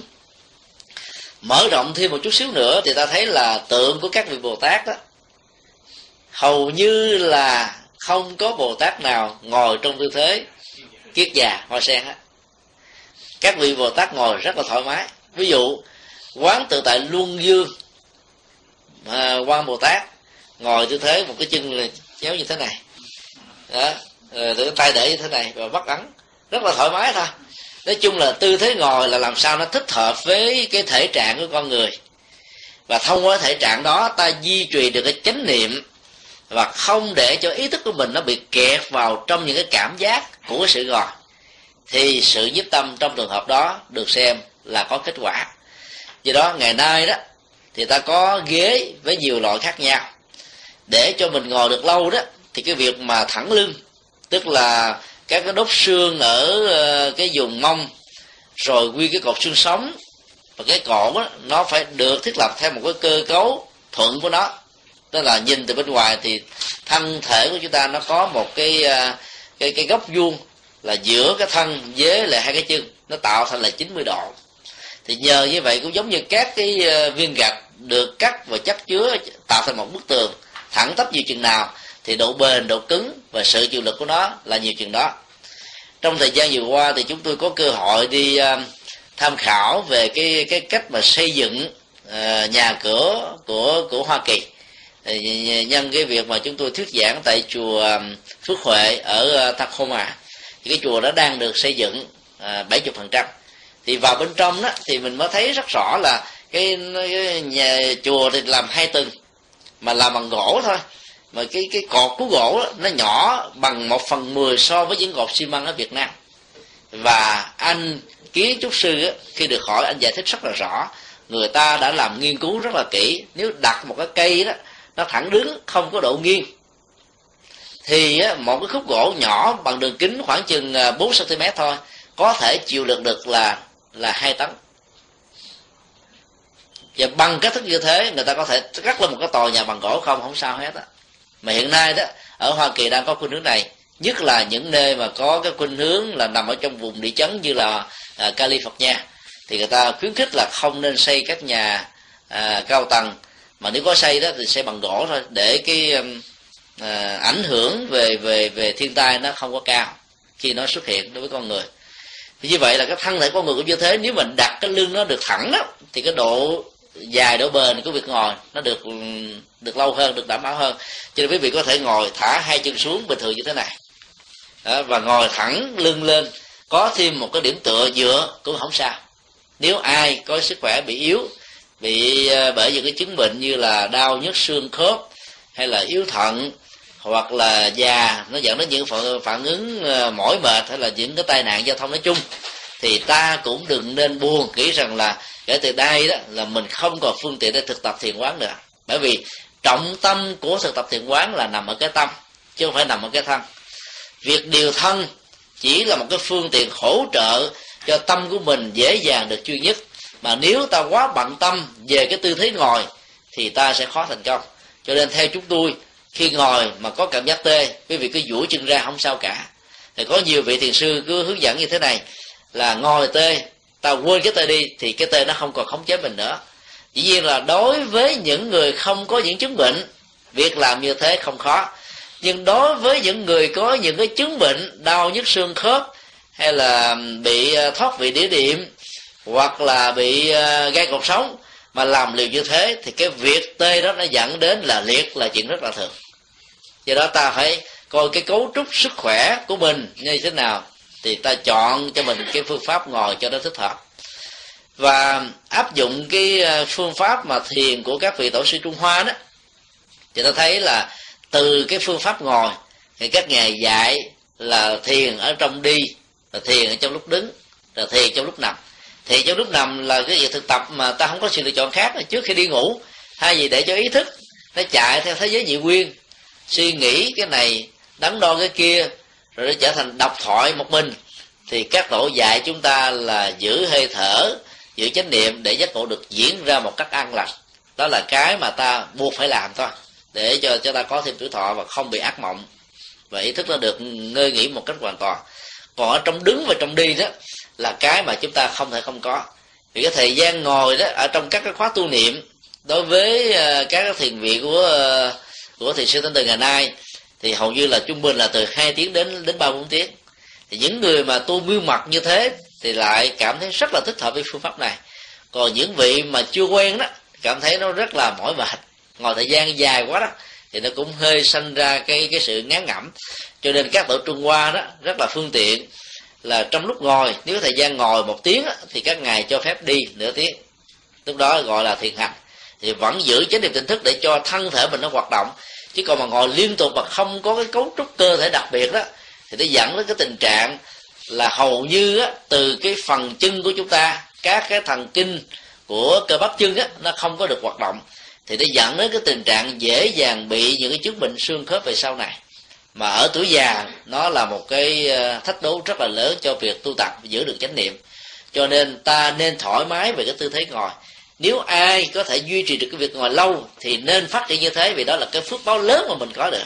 Bởi vì sự tập trung ở trong việc mà ta ngồi, kiết già hay là bán già vẫn đạt được ở mức độ cao hơn là chúng ta đứng hoặc là chúng ta đi, hoặc là ngồi trên ghế. Còn nếu ta không có được phước báo với một sức khỏe đặc biệt hay là sức khỏe ờ, đảm bảo được như thế đó, thì ta có thể tìm những tư thế thoải mái hơn để miễn là ta có được chánh niệm. Bởi vì cái trọng tâm Ờ, của việc thực tập đó là hoặc là thân hoặc là dòng cảm xúc hoặc là tâm hoặc là ý niệm của tâm. Để ta làm chủ bốn phương diện này thì từ đó một hành giả có thể đạt được một cái trình độ à, tâm linh và trở thành một bậc à, minh triết ở trong. Cho nên khi mình có một cái tai nạn thì ta cũng đừng nên thay đổi cái pháp môn của mình.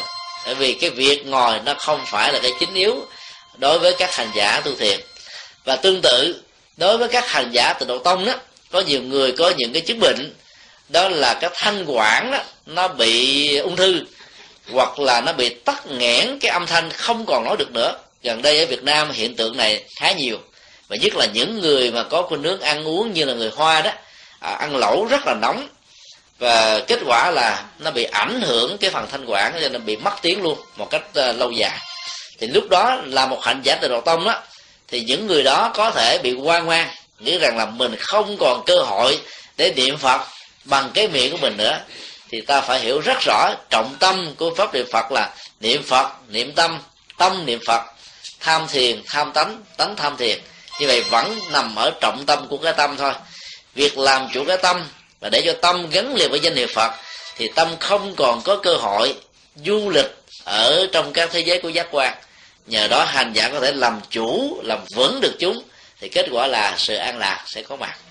Cho nên giàu có những cái uh, trở ngại vì lý do sức khỏe hay những tai nạn ngoại muốn thì việc theo đuổi cái pháp môn vẫn cứ nên tiếp tục như thế và cứ diễn ra một cách rất là bình thường. Thì cái kết quả ta vẫn đạt được như một người giữ theo cái phương pháp tu tập truyền thống thông qua sự ngồi hay là thông qua sự niệm bằng miệng. Nói chung à, xin đi câu hỏi.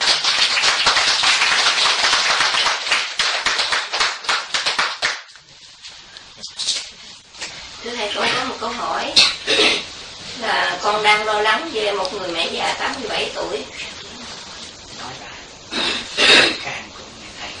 À, má của con thì à, là một người đàn bà hiền mà niệm phật thì cũng là trên ba chục năm. Nói nhỏ mẹ là có thành thật. Mà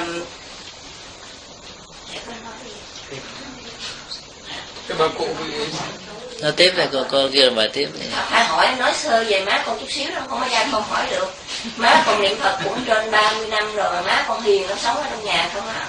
Rồi ờ, kỳ rồi mới tháng rồi con về con mới khám phá ra má con là một người đó nói là tâm hồn má con rất là vững. Tức là hai người con chết mà bề ngoài nhìn không thấy gì gọi là đau khổ hết á.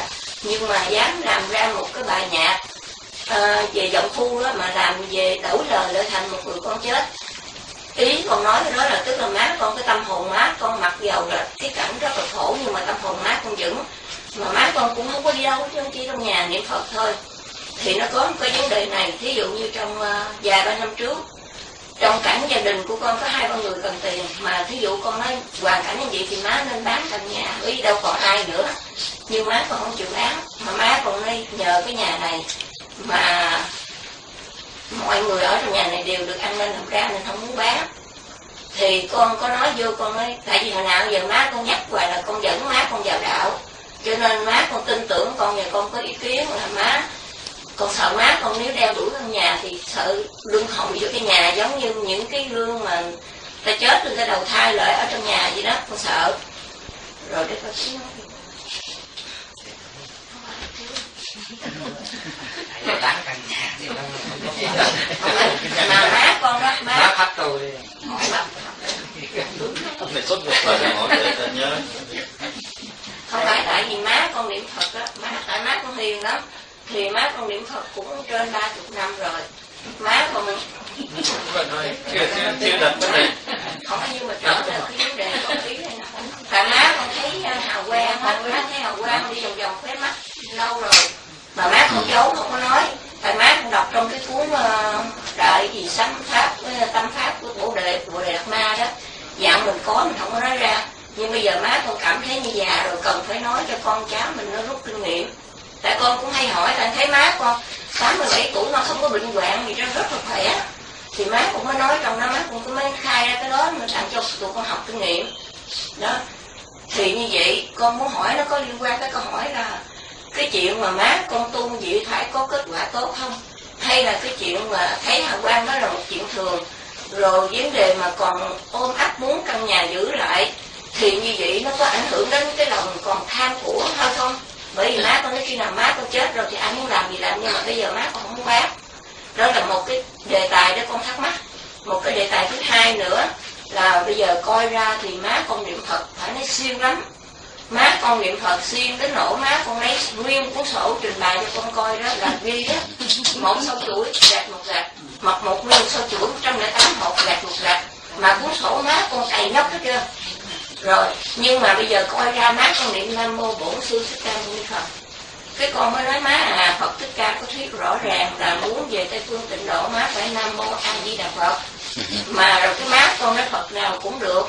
Thì con mới đến chuyện phật thích ca đâu có nói dắt đâu mà phật thích ca nói như vậy. Bây giờ má mở tivi má đã mở đài, dặn đài số 9 thì nó ra đài số 9 má dặn đài số 7 nó ra đài số 7 vậy thì bây giờ má niệm phật thích ca được, nhưng mà má không niệm a di đà má mới được giảng sanh. Vậy thì mà má con rốt cuộc, má con cũng nghe con, má con mà nói hay lắm. Má con học lớp ba thôi mà má con đọc sách rất là kỹ một đọc có bốn cuốn thôi ví dụ bồ đề đạt ma hoặc là đồ tổ quỳnh năng mà đọc cuốn nào đọc sâu vào trong đó. Học lớp ba thì thì thì thì thì thì thì hiểu hết các câu hỏi rồi. Dạ vậy thì con thì- má con như vậy. Thì để để, để thầy trình bày. Thì ờ, thầy, thầy hiểu hết ờ, câu hỏi thì nó gồm có ba ba vấn đề chính. Vấn đề thứ nhất á, thì ờ, vấn đề ờ, hào quang ở trên mắt đó. Cái ánh sáng mà mình thấy đó là đó là cái nên nên nên vui hay là nên xem đó là một hiện bình thường. Thì trước khi trả lời câu hỏi này thì à, chúng tôi à, xin à, kể lại một cái câu chuyện nó diễn ra cách đây năm số hôm ở trên Philadelphia đó. Khi đến đây giảng đó thì các phật tử tại đây đó có cầm ra một cái tấm ảnh à, khổ A4 trên tấm ảnh này đó, thì có ghi cái phần phụ đề ở dưới tấm ảnh đó là ảnh được chụp khi à, phật tử đang ở trên à, máy bay về lại Hoa Kỳ từ Việt Nam vào một cái buổi chiều đó là cái à, cái ánh quang học nó diễn ra một cách rất là biệt ở trên bầu trời. Và khi chụp vô cái tấm ảnh đó ta thấy cái hình dạng đó, gương mặt của Đức Phật đó nó hiện ở trên mây. Và bên dưới nó có cái thế đang ngồi à, kiết già đó rất là à, lung linh màu nhiệm rất là đẹp. Thì chúng tôi mới trả lời thế này là cái hiện tượng văn cẩu đó nó đã có mấy ngàn năm. Trước khi là chúng ta biết về cái hiện tượng quang học về ánh sáng. À, và nó có như là bản chất tự nhiên của thế giới sinh học. Có thể nó có vô số ngàn năm kể từ khi có cái hiện tượng của mặt trời mặt trăng mây bay gió thổi vân vân. Thì ngay cái lúc mà ta nhìn thấy một cái đám mây đó nó thể hiện ra cái hình à, của con chó hay là con mèo hay con voi đó ta có khi nào nói rằng là con chó, con mèo, con voi này linh thiêng hiện về ở trong mây đâu? Không có. Vì đối với các con vật này, ta cảm thấy rất là bình thường. Thì cũng tương tự như vậy đó, có những cái tình huống rất là ngẫu nhiên. Mà việc kết tụ, ta có cảm giác rằng là phật đang hiện về để chứng minh cho lòng thành hay là một cái quyền ước gì của mình. Thì câu trả lời là như thế này. Nếu đức phật có xuất hiện trên cõi đời theo trong kinh nói ngài chỉ xuất hiện với tư thế là một con người. Và đó là lý do trong rất nhiều bản kinh đức phật xác định rất rõ con người làm một con người là một phước báo rất lớn. Vì làm chư thiên tức là con người ngoài hành tinh này giàu có phước báo nhưng lại không có khả năng thành phật vì có khuynh hướng hưởng thụ và đấm nhiễm trên sự hưởng thụ đó. Còn làm uh, trở thành một chủng loại sinh vật ngoài con người thì phước báo là kém hơn là lo với cái khổ, cho nên cuối cùng cũng không thể chuyên tâm nhất ý để hướng tâm về sự tu học. Kết quả là cũng không thể nào đạt được phật. Chỉ có với tư cách con người thì mới có thể trở thành phật được. Do đó đó, nếu đức phật có xuất hiện để minh chứng, để chứng minh cho chúng ta bất cứ những nguyện ước chân thành, thì ngài sẽ xuất hiện với tư thế là một con người rõ ràng, thì nó mới được lợi lạc. Cho nên ta đừng nên quá bận tâm về các hiện tượng thiên nhiên có những hình thù vóc dáng như là Phật.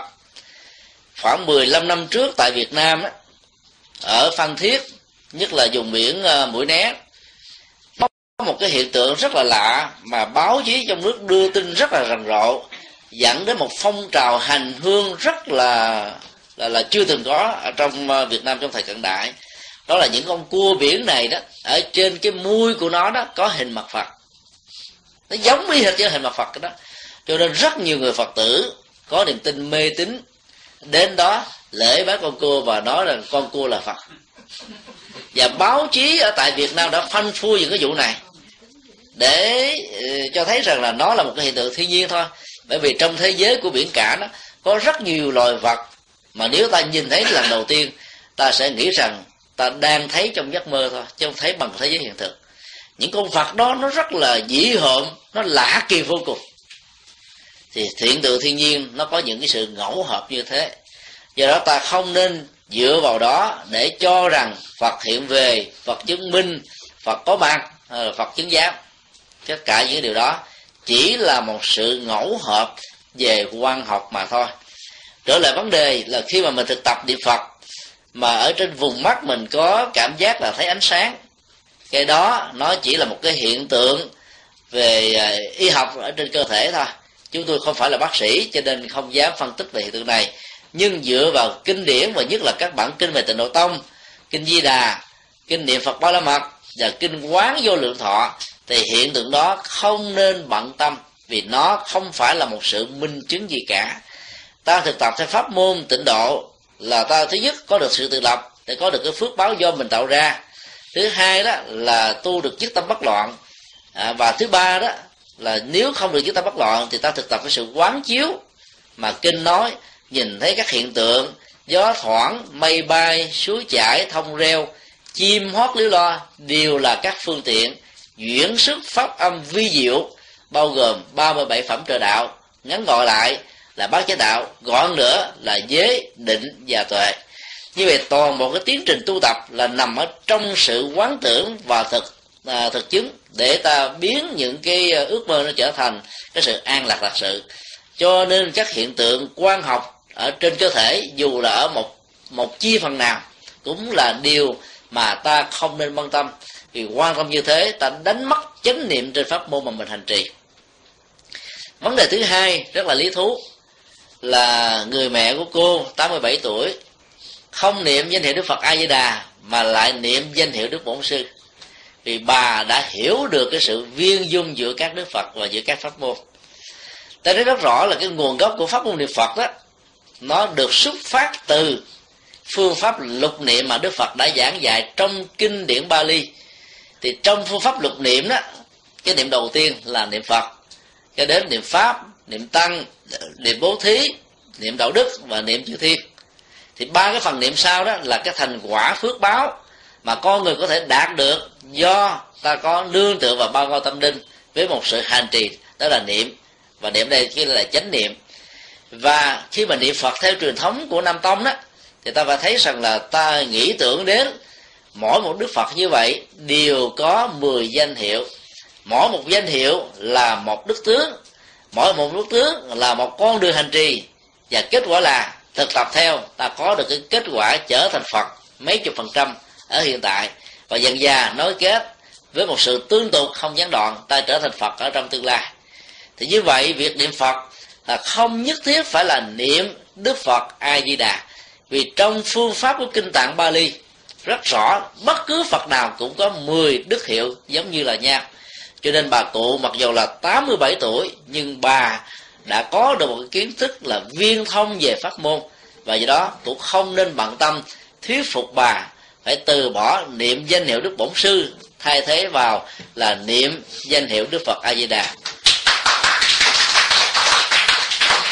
luôn tiện đây chúng ta thử uh, tham khảo một cái câu chuyện mà có lẽ là ở hải ngoại nhiều phật tử đã biết.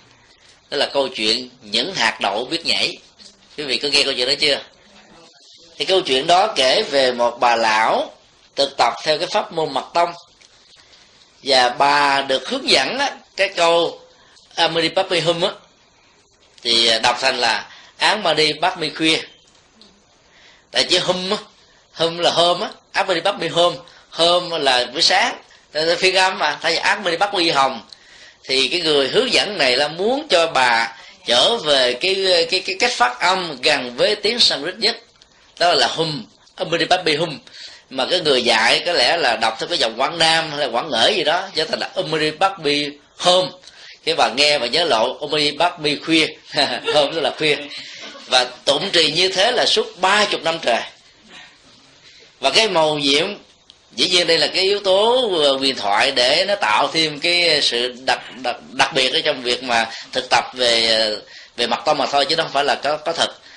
Thì là cái câu chuyện mô tả cái màu nhiệm đến độ đó lúc đầu mỗi một lần bà niệm Amity Bắc khuya đó thì bà cầm một hạt đậu bỏ qua một cái cái mới. Và cứ như vậy đầy một cái vỗ đậu thì bà biết là bà là niệm được bao nhiêu cái cái câu thành chú rồi cũng giống như bà cụ của cô là lấy một cái ờ, cái cái cái phương tiện của cây viết vẽ ra một cái hình hoa sen có nhiều cánh mỗi một cánh về đó đặc trưng cho là một lần 108 hay là à, nhiều lần có 108 là tùy theo cái cách mặc ước và cái cách điếm của mình để mà thiết lập cái sự chánh tâm và sự tập trung cao độ về chánh niệm mà thôi.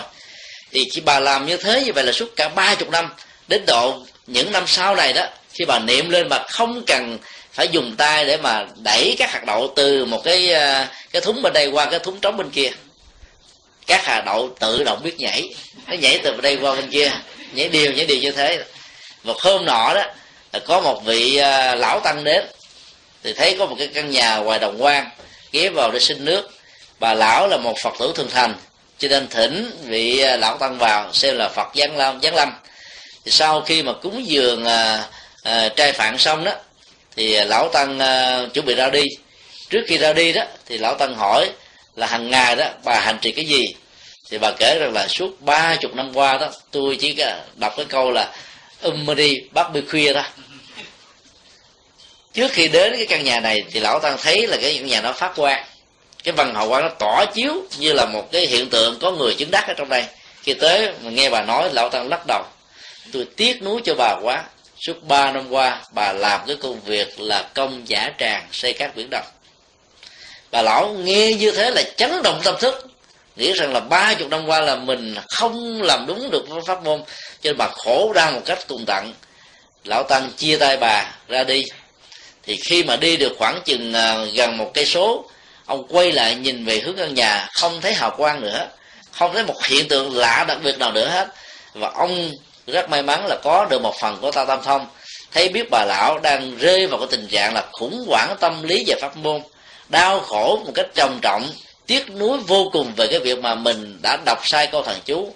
À, ông lão tăng có cảm giác rằng mình đã làm sai rồi cho nên ông quay trở lại gặp bà lão và cười một cách rất là vui vẻ nói với bà rằng là hồi nãy tôi chỉ nói chê mà thôi chỉ ba chục năm qua bà đã làm đúng cái câu thần chú án đi bát mi khuya rồi. Thì lão tăng đi ông quay lại phía căn nhà và thấy là hào quang bắt đầu rực chiếu. Cái câu chuyện đó là câu chuyện um, ngụ ngôn thôi nó không phải là câu chuyện có thật.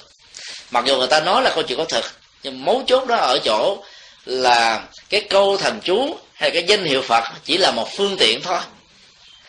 Nếu ta niệm là nam mô a di đà phật hay là nam mô bổn sư thích ca mâu ni phật và quý vị có thể đặt ra bất cứ một tên danh hiệu phật nào quý vị có thể muốn. Ví dụ, nam mô an lạc ở ờ, hoa kỳ phật. Quý vị cũng có thể giúp tâm được. Miễn là một cái phương tiện mà cái việc thiết lập niềm tin ở trên cái danh hiệu đó được đảm bảo. Và do đó là dần già đó, ta không còn ý thức chạy nhảy chỗ này chỗ nọ như là con khỉ truyền cành, như là con ngựa qua đồng quan. Do đó việc niệm nam mô a di đà phật hay là nam mô bổn sư thích ca mâu ni phật thì cũng có giá trị tương tự giống như nhau. Lúc đó ta có được kết quả là chánh niệm và tỉnh thức.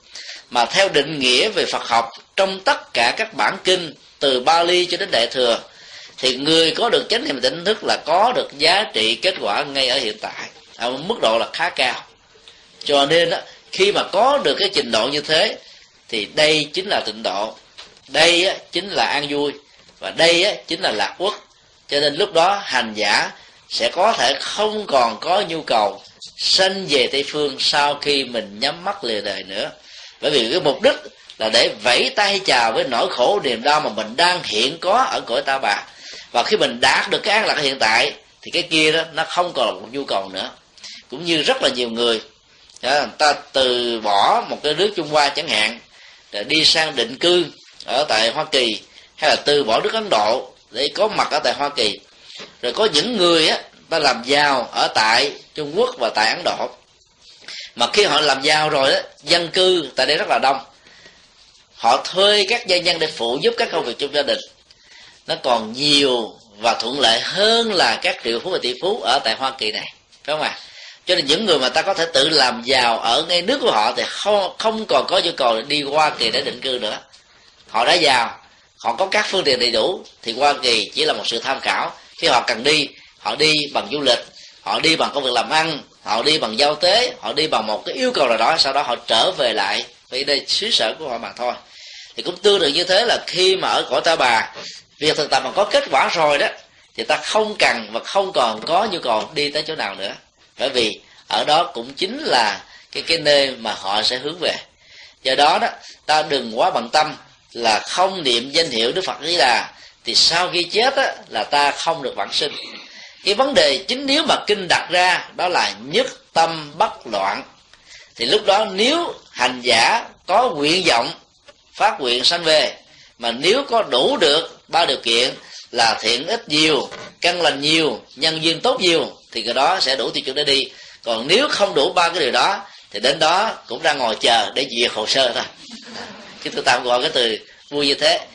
Và nếu không đủ điều kiện, cuối cùng cũng bị trả về. Mặc dầu học thuyết đế nghiệp vãng sanh, xác định rằng là lòng từ bi của đức phật có thể giúp cho chúng ta, nhưng chuyện đó là chuyện khích lệ mà thôi.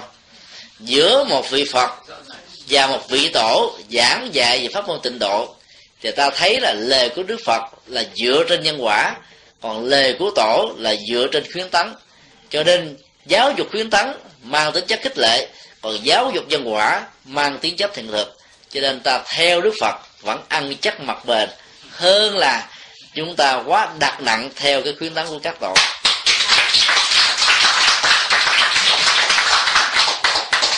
Thì trên nền tảng như vậy đó trở lại vấn đề thứ ba đặt ra đối với bà cụ. À, 87 tuổi nhà theo bà đó, nó có được cái cơ sở ăn nên làm ra. Cho nên bà không muốn giả từ nó. Mặc dù được con cái khích lệ là hãy bán nó để chia cho con cháu.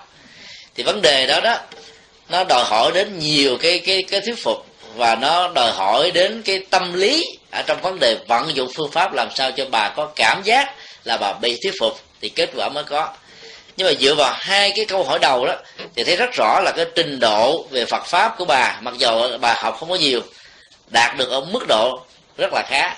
Cho nên chúng tôi hy vọng rằng là bà sẽ không bị dướng vào trong căn nhà. Do đó đó, ta cũng đừng nên quá bận tâm rằng là hễ ai đánh giá cao cái giá trị của căn nhà là sau khi chết là bị dướng vào cái căn nhà đó.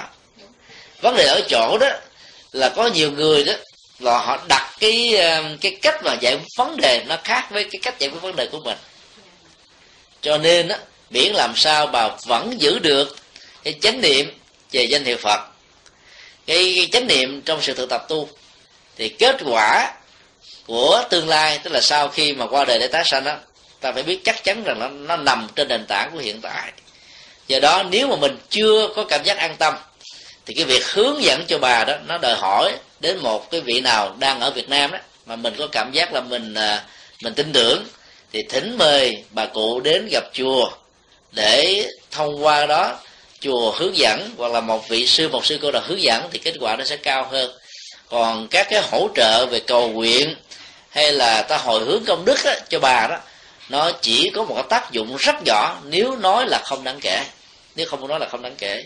Cho vấn đề còn lại nếu ta sợ ta lo ta quan tâm rằng là người thân của mình có thể bị dướng, dính vào một cái gì đó mà người đó quan tâm nhất ở trong cuộc đời, hay là được quan trọng nhất ở trong cuộc đời, thì ta phải cung cấp các dữ liệu tâm lý như vừa nêu, cho cái vị sư mà mình khích lệ họ đến tư vấn. Thì để cho vị sư này nắm được những cái à, cái mấu chốt đó, thì việc mà triển khai đó, hướng dẫn đó, nó sẽ làm cho người đó có cảm giác rằng là nhà sư này, sư cô này đang mang guốc đi vào trong tim, trong gan của mình. Từ đó, khởi sinh là một cái tâm niệm kính phục. Và khi mà người ta đã nể phục rồi, thì mọi hướng dẫn chân chánh sẽ được áp dụng và thực hành theo. Cho nên, chúng tôi đề nghị là cô hãy nhờ một nhà nhà sư nào, một sư cô nào ở tại Việt Nam gần nơi bà cụ và không ảnh hưởng đến cái việc di chuyển của bà cụ từ nhà đến chùa, thì cái kết quả tư vấn như thế sẽ làm cho chúng ta an tâm hơn rất là nhiều còn ở xa mà nếu ta không nỗ lực bằng những phương pháp tương tự như vậy thì cái nỗi lo đó nó sẽ làm cho mình mỏi mệt thêm mà thôi. À, xin đi câu hỏi khác. Là trong cái trường hợp gì đó rồi bây giờ má con thuần thuộc trong nam mô bổn sư thích ca mâu ni phật mà bây giờ toàn bộ băng đăng niệm phật toàn là nam mô a di đà phật không à? Rồi tất cả tăng đi rồi đến cũng nam mô a di đà phật gì có ảnh hưởng về cái tâm má con không? Không tùy theo người chúng tôi đề nghị là mỗi khi ta làm lễ um, hộ niệm cho những người ở cuối cuộc đời đó, muốn có kết quả, ta phải hiểu rất rõ hành giả phật tử đó tu học theo pháp môn gì. Và cái cái này nó còn phải chi tiết hơn ở chỗ, ví dụ, cũng là thiền tông. Mà nếu là thiền tông của hòa thượng thanh từ á, thì không có đọc là nam mô bổn sư thích ca mâu ni phật, mà phải đọc là nam mô phật bổn sư thích ca. Nếu người đó thích danh hiệu này, thì khi đến hộ niệm, ta cũng phải đọc như thế. Nam mô phật, bổn sư thích ca thôi, chứ còn lúc đó quý vị đọc nam mô bổn sư thích ca mâu ni phật, cái người này nó bị chứa cái lỗ tai, thì họ không có tập trung được đâu. Hộ niệm phải tinh tế như thế. Ví dụ bà cụ là thích nam mô bổn sư thích ca mâu ni phật, thì ta cũng yêu cầu các nhà sư niệm danh hiệu này, chứ đừng nên nhiều danh hiệu khác thì cái cái việc mà chánh tâm vào danh hiệu của đức phật mới được thiết lập ở mức độ cao nhất của nó. Tương tự là các hành giả của thiền mà ta tới để hộ niệm cho các người bệnh hay là ở cái giai đoạn cuối cuộc đời là hành giả tịnh độ tông thì ta đừng nên khuyên họ à, là quán niệm và hơi thở hay là tứ niệm xứ không có kết quả. Và lúc đó đó họ quá phân tâm, nhất là cái đau đó, nó khống chế, ghê gớm lắm. Và nó làm họ có thể quên hết tất cả mọi thứ còn lại. Chính vì vậy mà cái gì nó ngắn, gọn, để cho họ dễ tập trung, vẫn có kết quả cao hơn là sự phân tích về ý thức để dẫn đến cái sự thực tập một cách có bài bản như là một người có sức khỏe hoặc là đang khỏe mạnh ở trong cái cái cái tư thế bình thường. Do đó là tới đó hiệu hộ niệm thì ta phải ứng với pháp môn mà họ đang thực tập nếu là một hành giả của thiền thì ta phải xác định đây là thiền theo tông chỉ nào? Thiền theo tông chỉ 16 pháp quán niệm hay tới niệm xứ thì ta chích cái nguyên văn của 16 pháp quán niệm. Bỏ cái phần đầu bỏ phần cuối về cái dẫn nhập về cái tác dụng mà chỉ hướng dẫn cái phần kia thôi. Đọc lên một cách rõ ràng cho người đó nhớ mà thực tập theo. Hoặc nếu họ là hành giả của thiền uh, tứ niệm xứ thì ta cũng làm một cách tương tự. Còn nếu là hành giả của thiền à, tri vọng không theo thì ta cũng phải nhắc cái trọng tâm của phương pháp đó. Thì cái kết quả mới đạt được ở mức độ khá cao. Do đó việc hộ niệm nếu không ăn khớp vào căn tánh và pháp môn hành trì thì chúng tôi rất là e rằng là đôi lúc người nhiều người bệnh sẽ có cảm giác là phát khởi sự không hài lòng. Một cái dạng vi tế của à, của lòng sân. Cho nên đó, ta phải đến. Và trước khi đến ta phải nhờ cho tư gia, những người thân đó, báo cho ta biết là người đó thuộc pháp môn nào. Người chưa từng là phật tử, chưa chắc người ta đã thích niệm phật đâu. Mà nếu có nhiều người nghe danh niệm phật, nghĩ rằng là mình sẽ bắt đầu tiếp cận với thế giới của cái chết, thì nỗi sợ hãi và khủng bố trỗi lên trong tâm thức của họ còn nhiều hơn là không có nhà sư có mặt hiện ngủ ngay lúc đó cho nên ta phải nắm rõ cái cái cái cái biến động tâm lý này để ta đến. Thì những con người như thế ta không cần phải tụng kinh ta cũng không cần phải niệm phật ta cũng không cần phải là à, dẫn cái thuyết pháp mà tới với tư cách là một cái người thăm viếng thôi. Hỏi giải bài để cho người đó nói ra những cái chuyện mà họ đang sợ cái gì. Ta theo cái cái cái cái hướng tâm lý đó để ta hướng dẫn cho họ được định tĩnh ở cuối cái cuộc đời. Thì lúc đó miễn là họ rũ bỏ không chấp trước thân thể này là tôi. Tôi là thân thể này không chấp trước dòng cảm xúc rồi tâm tư ý niệm quá nhận thức phân biệt là tôi và tôi không bị kẹt vào cái đó thì họ sẽ dễ dàng ra đi. Rồi ta hướng dẫn cho họ rũ bỏ uh, các cái tôi sở hữu bao gồm là tình thương tình thân gia tài sự nghiệp quốc hận hay là cái uh, bất cứ một cái cái gì khác có thể làm trở ngại cho tiến trình của sự tái sanh thì cái đó nó, sẽ có kết quả. Nói tóm lại là việc hộ niệm phải hết sức là ứng cơ. Không thể áp dụng một cách chung chung cho tất cả các tình huống mà việc họ họ trì hàng ngày là khác với cái sự thọ trì của mình. Cho nên làm đúng được như thế thì kết quả mới đạt được ở mức độ đảm bảo và khá cao. À, xin đi câu hỏi khác.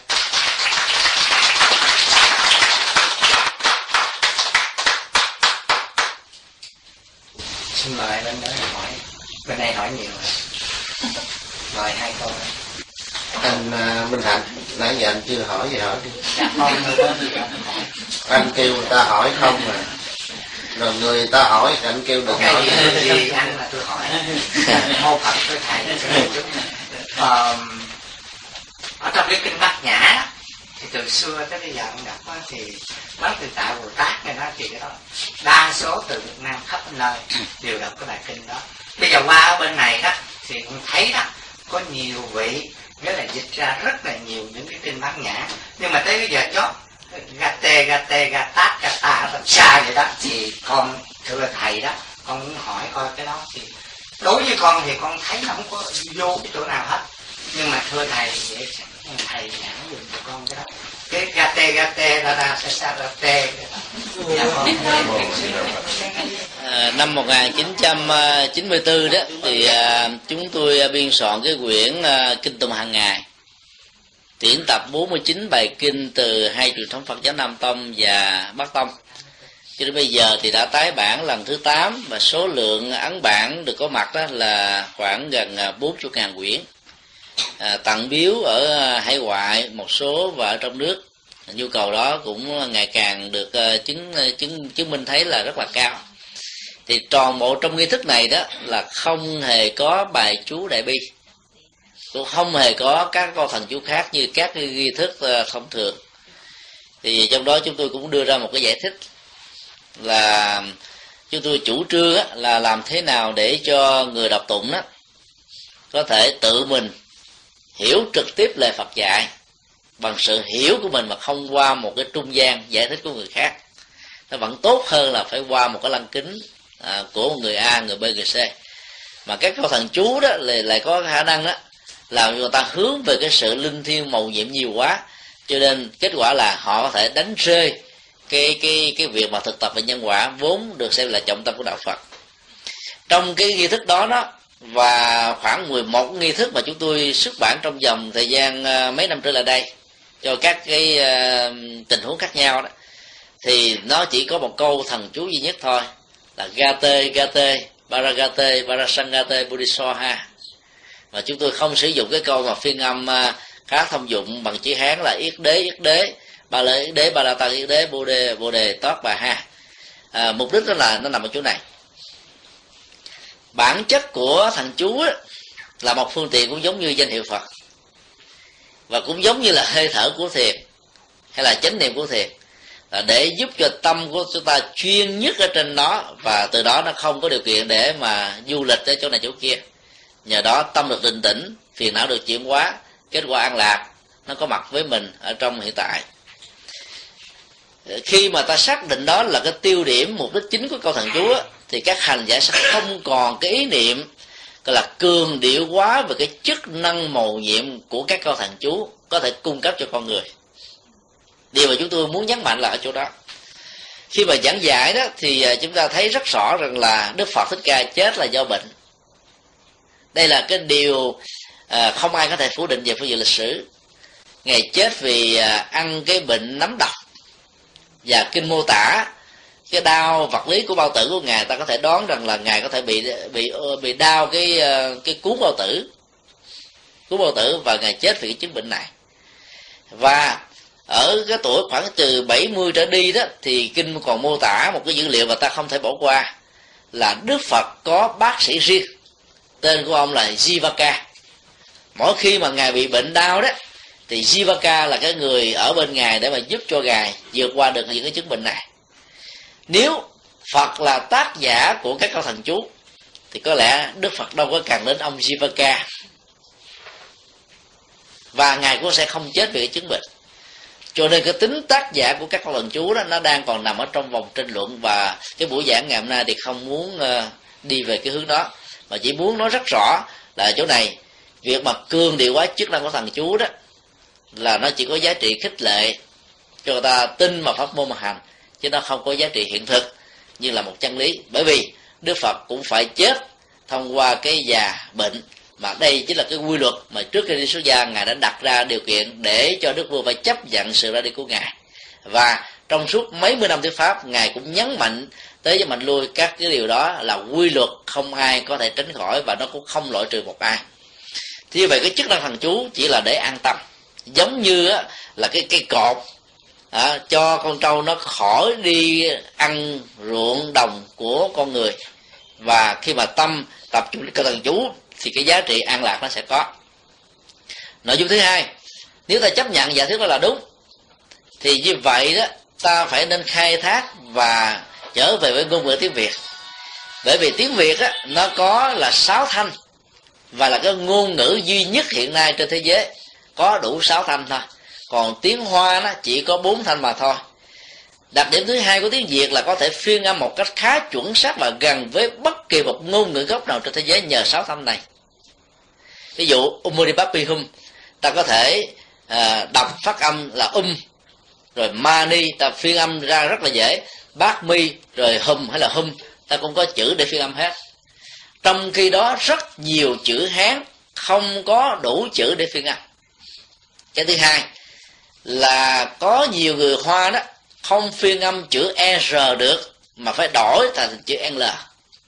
Và nếu ta rắp nói án ma ni bát di hồng trong tiếng hán việt thì cái âm của nó nó xa cách hoàn toàn với umani mani bát bi của tiếng uh, sanskrit. Cho nên sử dụng nguyên cái đó mà ta đọc bằng phát âm của người việt nam nó vẫn gần và chuẩn hơn là ta sử dụng một cách phiên âm của bất cứ một ngôn ngữ nào mà ở đây là trung hoa. Tương tự, nếu ta đọc cái thần chú đại bi bằng tiếng sanskrit, nó sẽ hay hơn là đọc bằng tiếng bạch thoại hay là bằng bất cứ một cái tiếng phiên âm nào của người hoa. Mà ta có thể không hiểu, do không hiểu ta có thể suy luận rất là nhiều kiểu khác nhau. Mà bằng phần lớn nó gắn liền với tín ngưỡng và tôn giáo là điều nó rơi vào cái chủ nghĩa là cường điệu hóa cái chức năng của câu thần chú. Do vậy mà cái câu thần chú đó chúng tôi để nguyên là à, gate gate baragate barasangate buddhiswaha nghĩa của câu thần chú này đó nó là à, qua đi qua đi nỗ lực qua đi tinh tấn qua đi hãy vượt qua bờ bên kia. Nó là một cái câu mệnh lệnh. Và bản chất của các câu mệnh lệnh nó, nó có giá trị là khích lệ sự tinh tấn của con người rất là nhiều. Mệnh lệnh cách đó nó tùy theo cách mà đây người ta thấy là nó có cái dịp là thôi thúc nó thúc giục người ta đẩy tới phía trước đẩy tới phía trước để người ta vươn tới mà không không có bất cứ một sự trở ngại nào. Cho nên nghĩa của nó vẫn rất là hay. Phần lớn các câu thần chú nó không có ý nghĩa như là câu thần chú của bát nhã tâm kinh và đây là lý do duy nhất chúng tôi giữ lại câu thần chú này ở trong ờ, cái nghi thức tụng niệm của mình. Các cái câu thần chú khác đó thường nó là tên của các vị thần linh. Mà tên á, thì nó có hai trường hợp có một số trường hợp ngẫu ngẫu hợp nó có nghĩa mà phần lớn là nó vô nghĩa. Cũng giống như trong tiếng việt của chúng ta nếu người ta đọc nguyễn thị a thì ờ, nó không có nghĩa gì hết. Mà ta nếu cố tình phân tích dạng phạm a là chữ cái đầu tiên của alphabet tiếng việt thì cũng được. Thị là dành cho người nữ nguyễn dòng dòng tộc hậu nguyễn vậy thôi chứ nó không có nghĩa.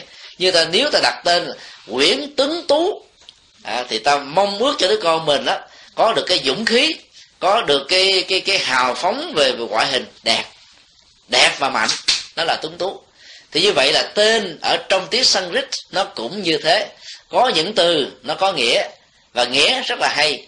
Có những từ nó không có nghĩa gì. Nếu ta cố tình gán ghép về cưỡng giải thích về nghĩa nó vẫn có. Nhưng nó không phục vụ được cho cái gì.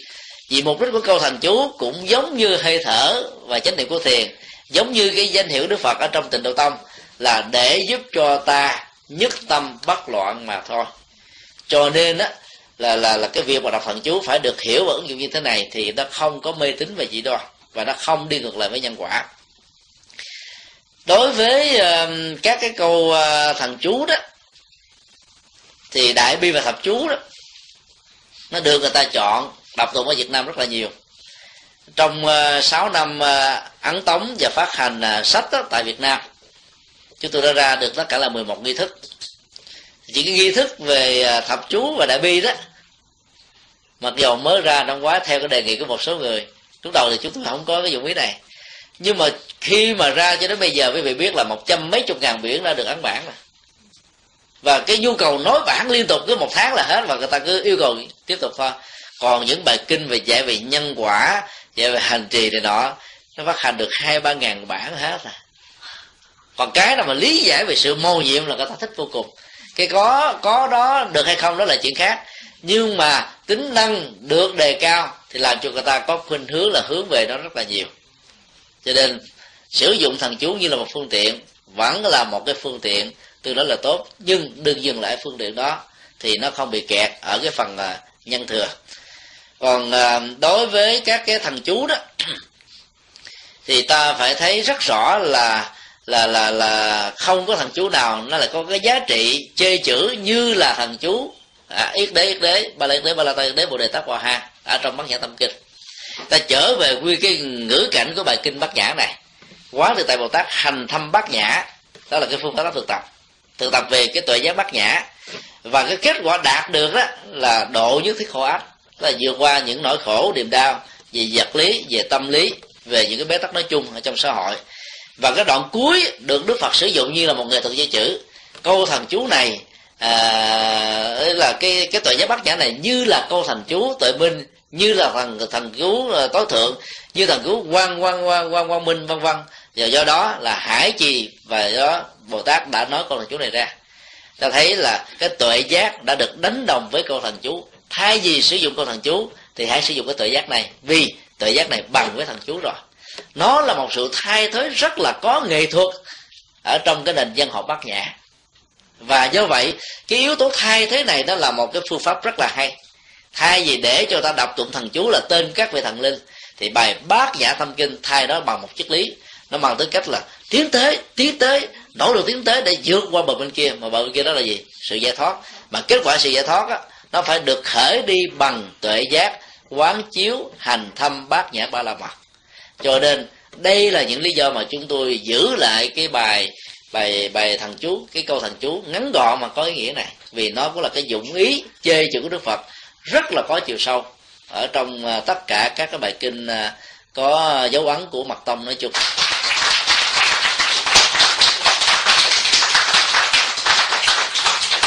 Chắc là chúng ta kết thúc à, tại đây. Dạ dạ. Cái mời mời mời bác ạ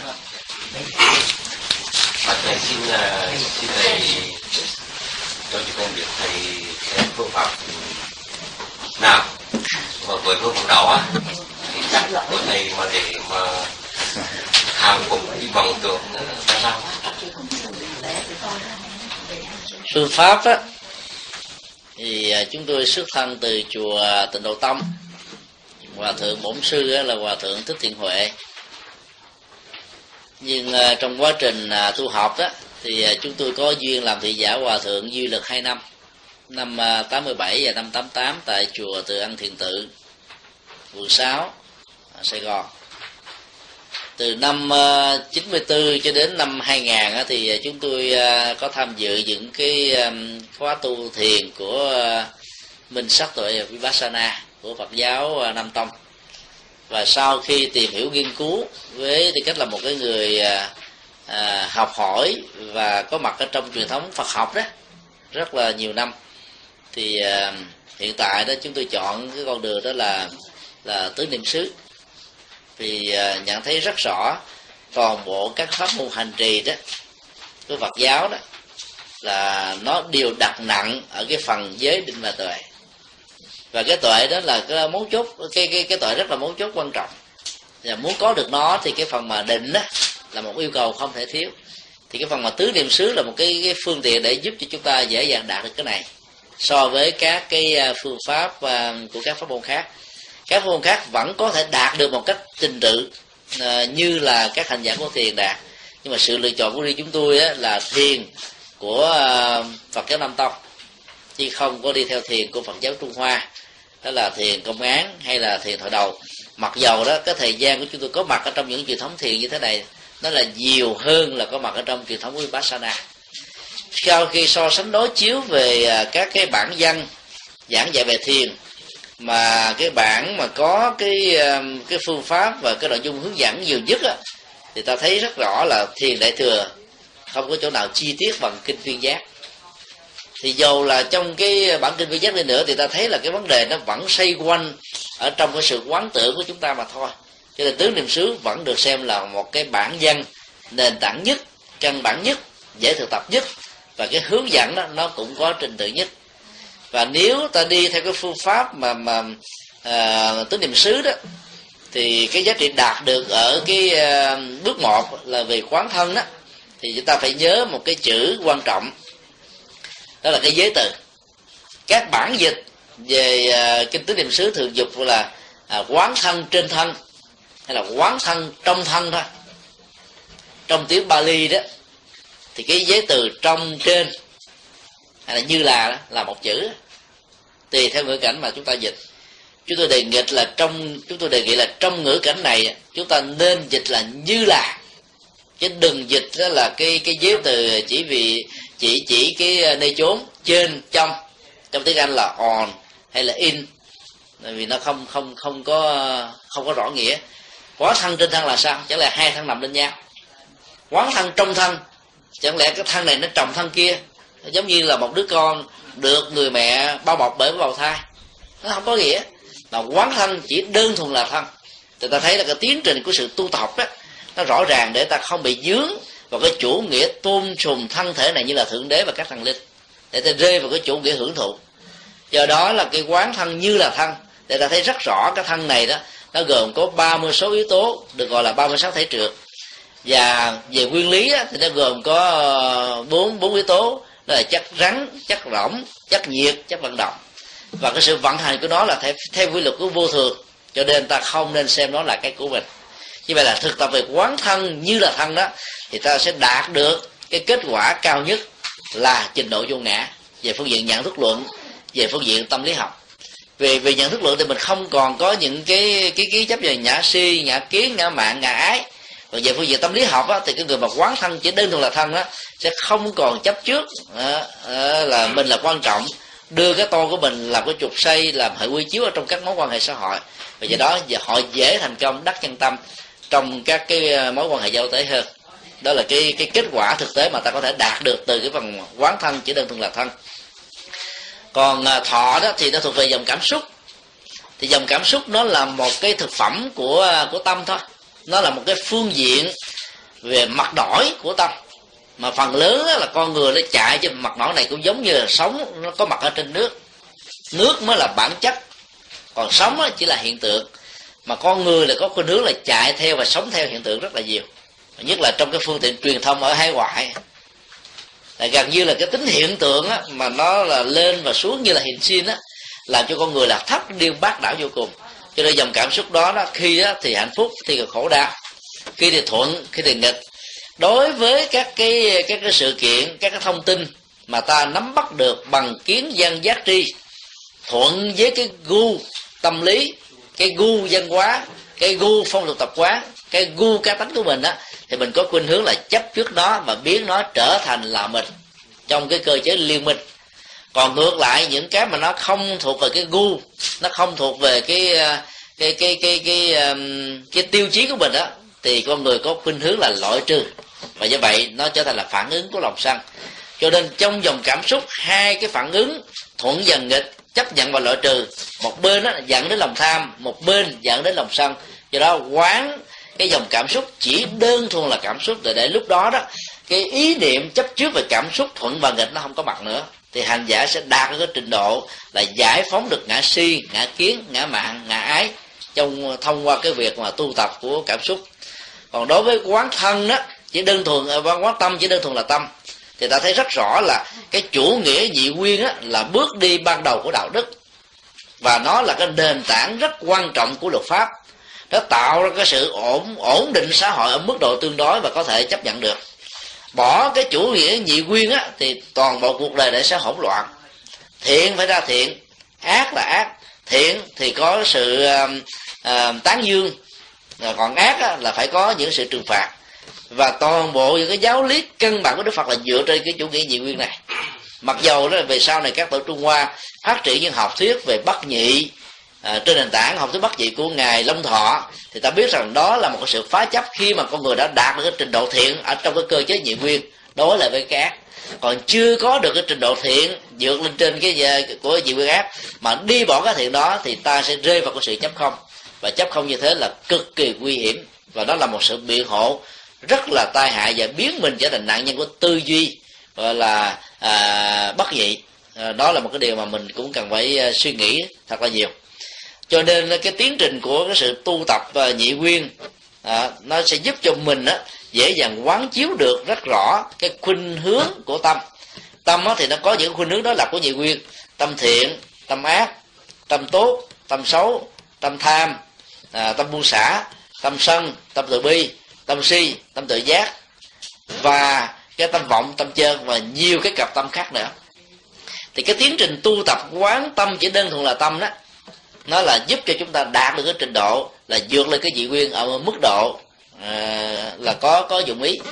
Là bởi vì á, khi mà mình làm chủ được dòng cảm xúc rồi đó thì gần như là ta trở thành một người thiện rồi ta không bị lao theo những cái cái khuynh hướng cám dỗ của cuộc đời. Và ở mức độ mà quán tâm á ta nâng cái trình độ tu tập cao hơn một mức độ là phải buông cái phương tiện đạt được cái thiện đó thì ta mới đạt được cái thiện ở mức độ cao cao hơn. Do đó đó thì ờ, cái phương pháp thiền của một số vị thiền sư dạy chúng ta là à, biết vọng không theo. Thì ta biết rằng đây là một cái phương diện ứng dụng của cái phương pháp quán tâm thôi. Đây là tâm vọng.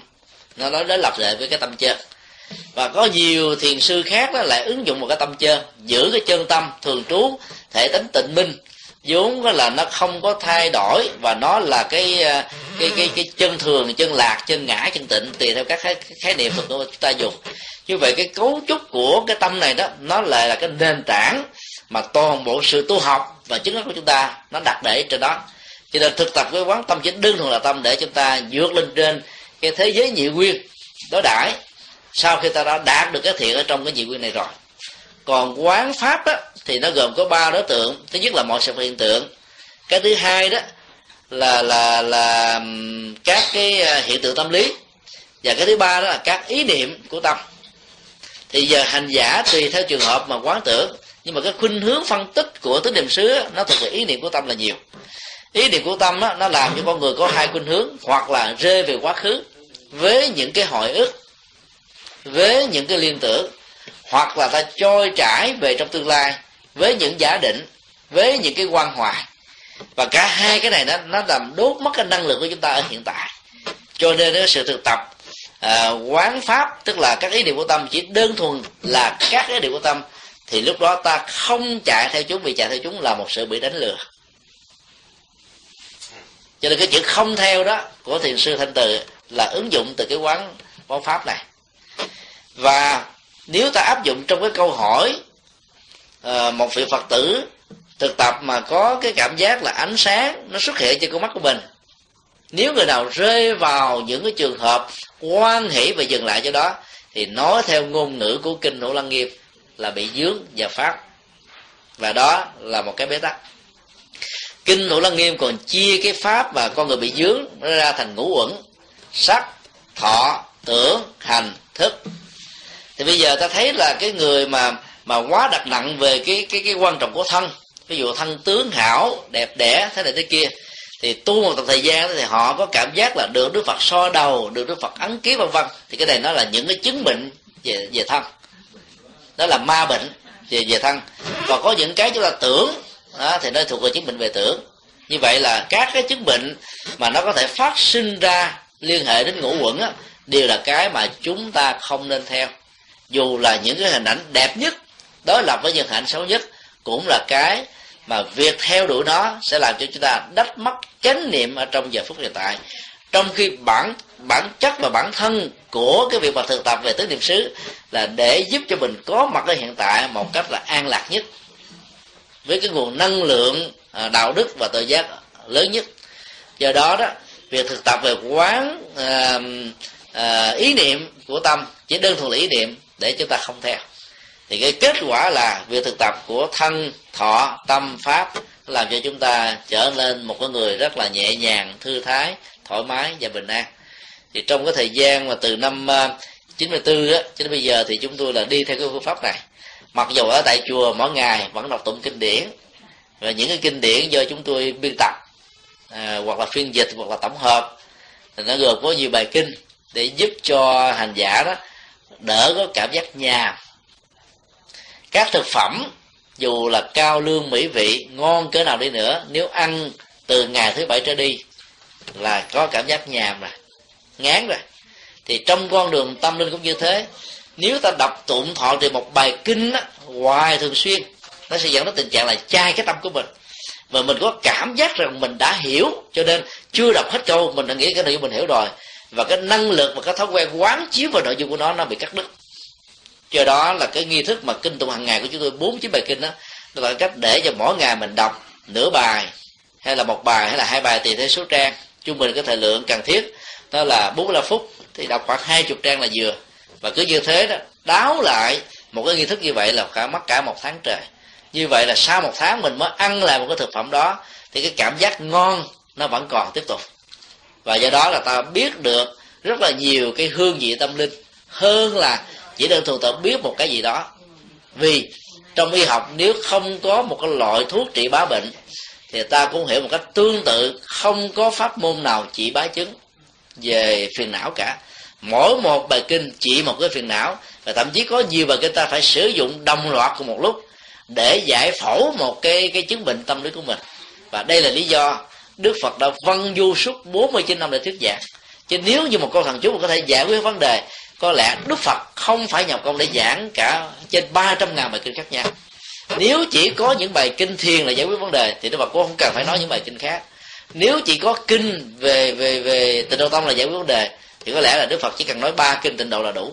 Mà trên thực tế, Đức Phật nói trên 300 ngàn bài kinh khác nhau thì ta phải hiểu rất rõ là cái giá trị trị liệu của nó đó, nó cần phải được sử dụng cũng giống như nhiều là thuốc hỗ trợ thì cái chứng bệnh được mau lành và kết quả sức khỏe sẽ đạt được ở mức độ đảm bảo nhất và cao nhất của nó. Thì đó là cái cách mà chúng tôi đi mà chúng tôi tạm gọi đó là là về phương diện học thuật, là kinh lương bộ, tức là lấy lời Phật làm chuẩn, không quan trọng về a tỳ đạt ma tức là những cái à, cái cái bản phân tích một cái có hệ thống về cái tiến trình của tâm về phương diện tâm lý học, để giúp cho ta có thể hiểu rõ và ứng dụng nó một cách có kết quả. Nhưng đối với các hành giả phổ thông đó, cái việc mà thực tập theo a tỳ đạt ma được gọi là vô tỷ pháp hay là vô thượng pháp, vân vân là chưa cần thiết, và nhất là các hành giả về thiền. Và đây cũng là cái lý do mà các cái thiền viện ở tại miến điện, ấn độ, thái lan và tích lan không yêu cầu, không cho phép là hành giả thực tập à, thiền cùng lúc là đọc tụng các cái bản sớ giải về a tỳ đạt ma hay là nguyên nhân của nó. Cho nên à, về kinh điển thì chúng vừa dựa vào kinh lượng lượng bộ. Còn về thực tập á thì chúng vừa dựa vào tứ niệm xứ. Và bản chất của tịnh độ nếu dựa theo kinh A Di Đà thì cũng là cái mà chính niệm tỉnh thức. Bản chất của uh, thiền vô niệm hay vô tâm của các tổ sư Trung Hoa nó cũng đạt được cái trình độ này bản chất của câu thần chú nó cũng là như thế. Cho nên ai cảm thấy rằng là mình thích hợp và có duy với pháp môn nào, thì cứ nên mạnh dạn và tiếp tục đi trên pháp môn đó. Miễn là đừng cường điệu quá chức năng của thâu thần chú và danh hiệu đức phật a di đà thì chánh niệm tỉnh thức là cái hiện bài, giống như bao nhiêu hành giả các pháp môn khác. Chắc là ta kết thúc à, tại đây.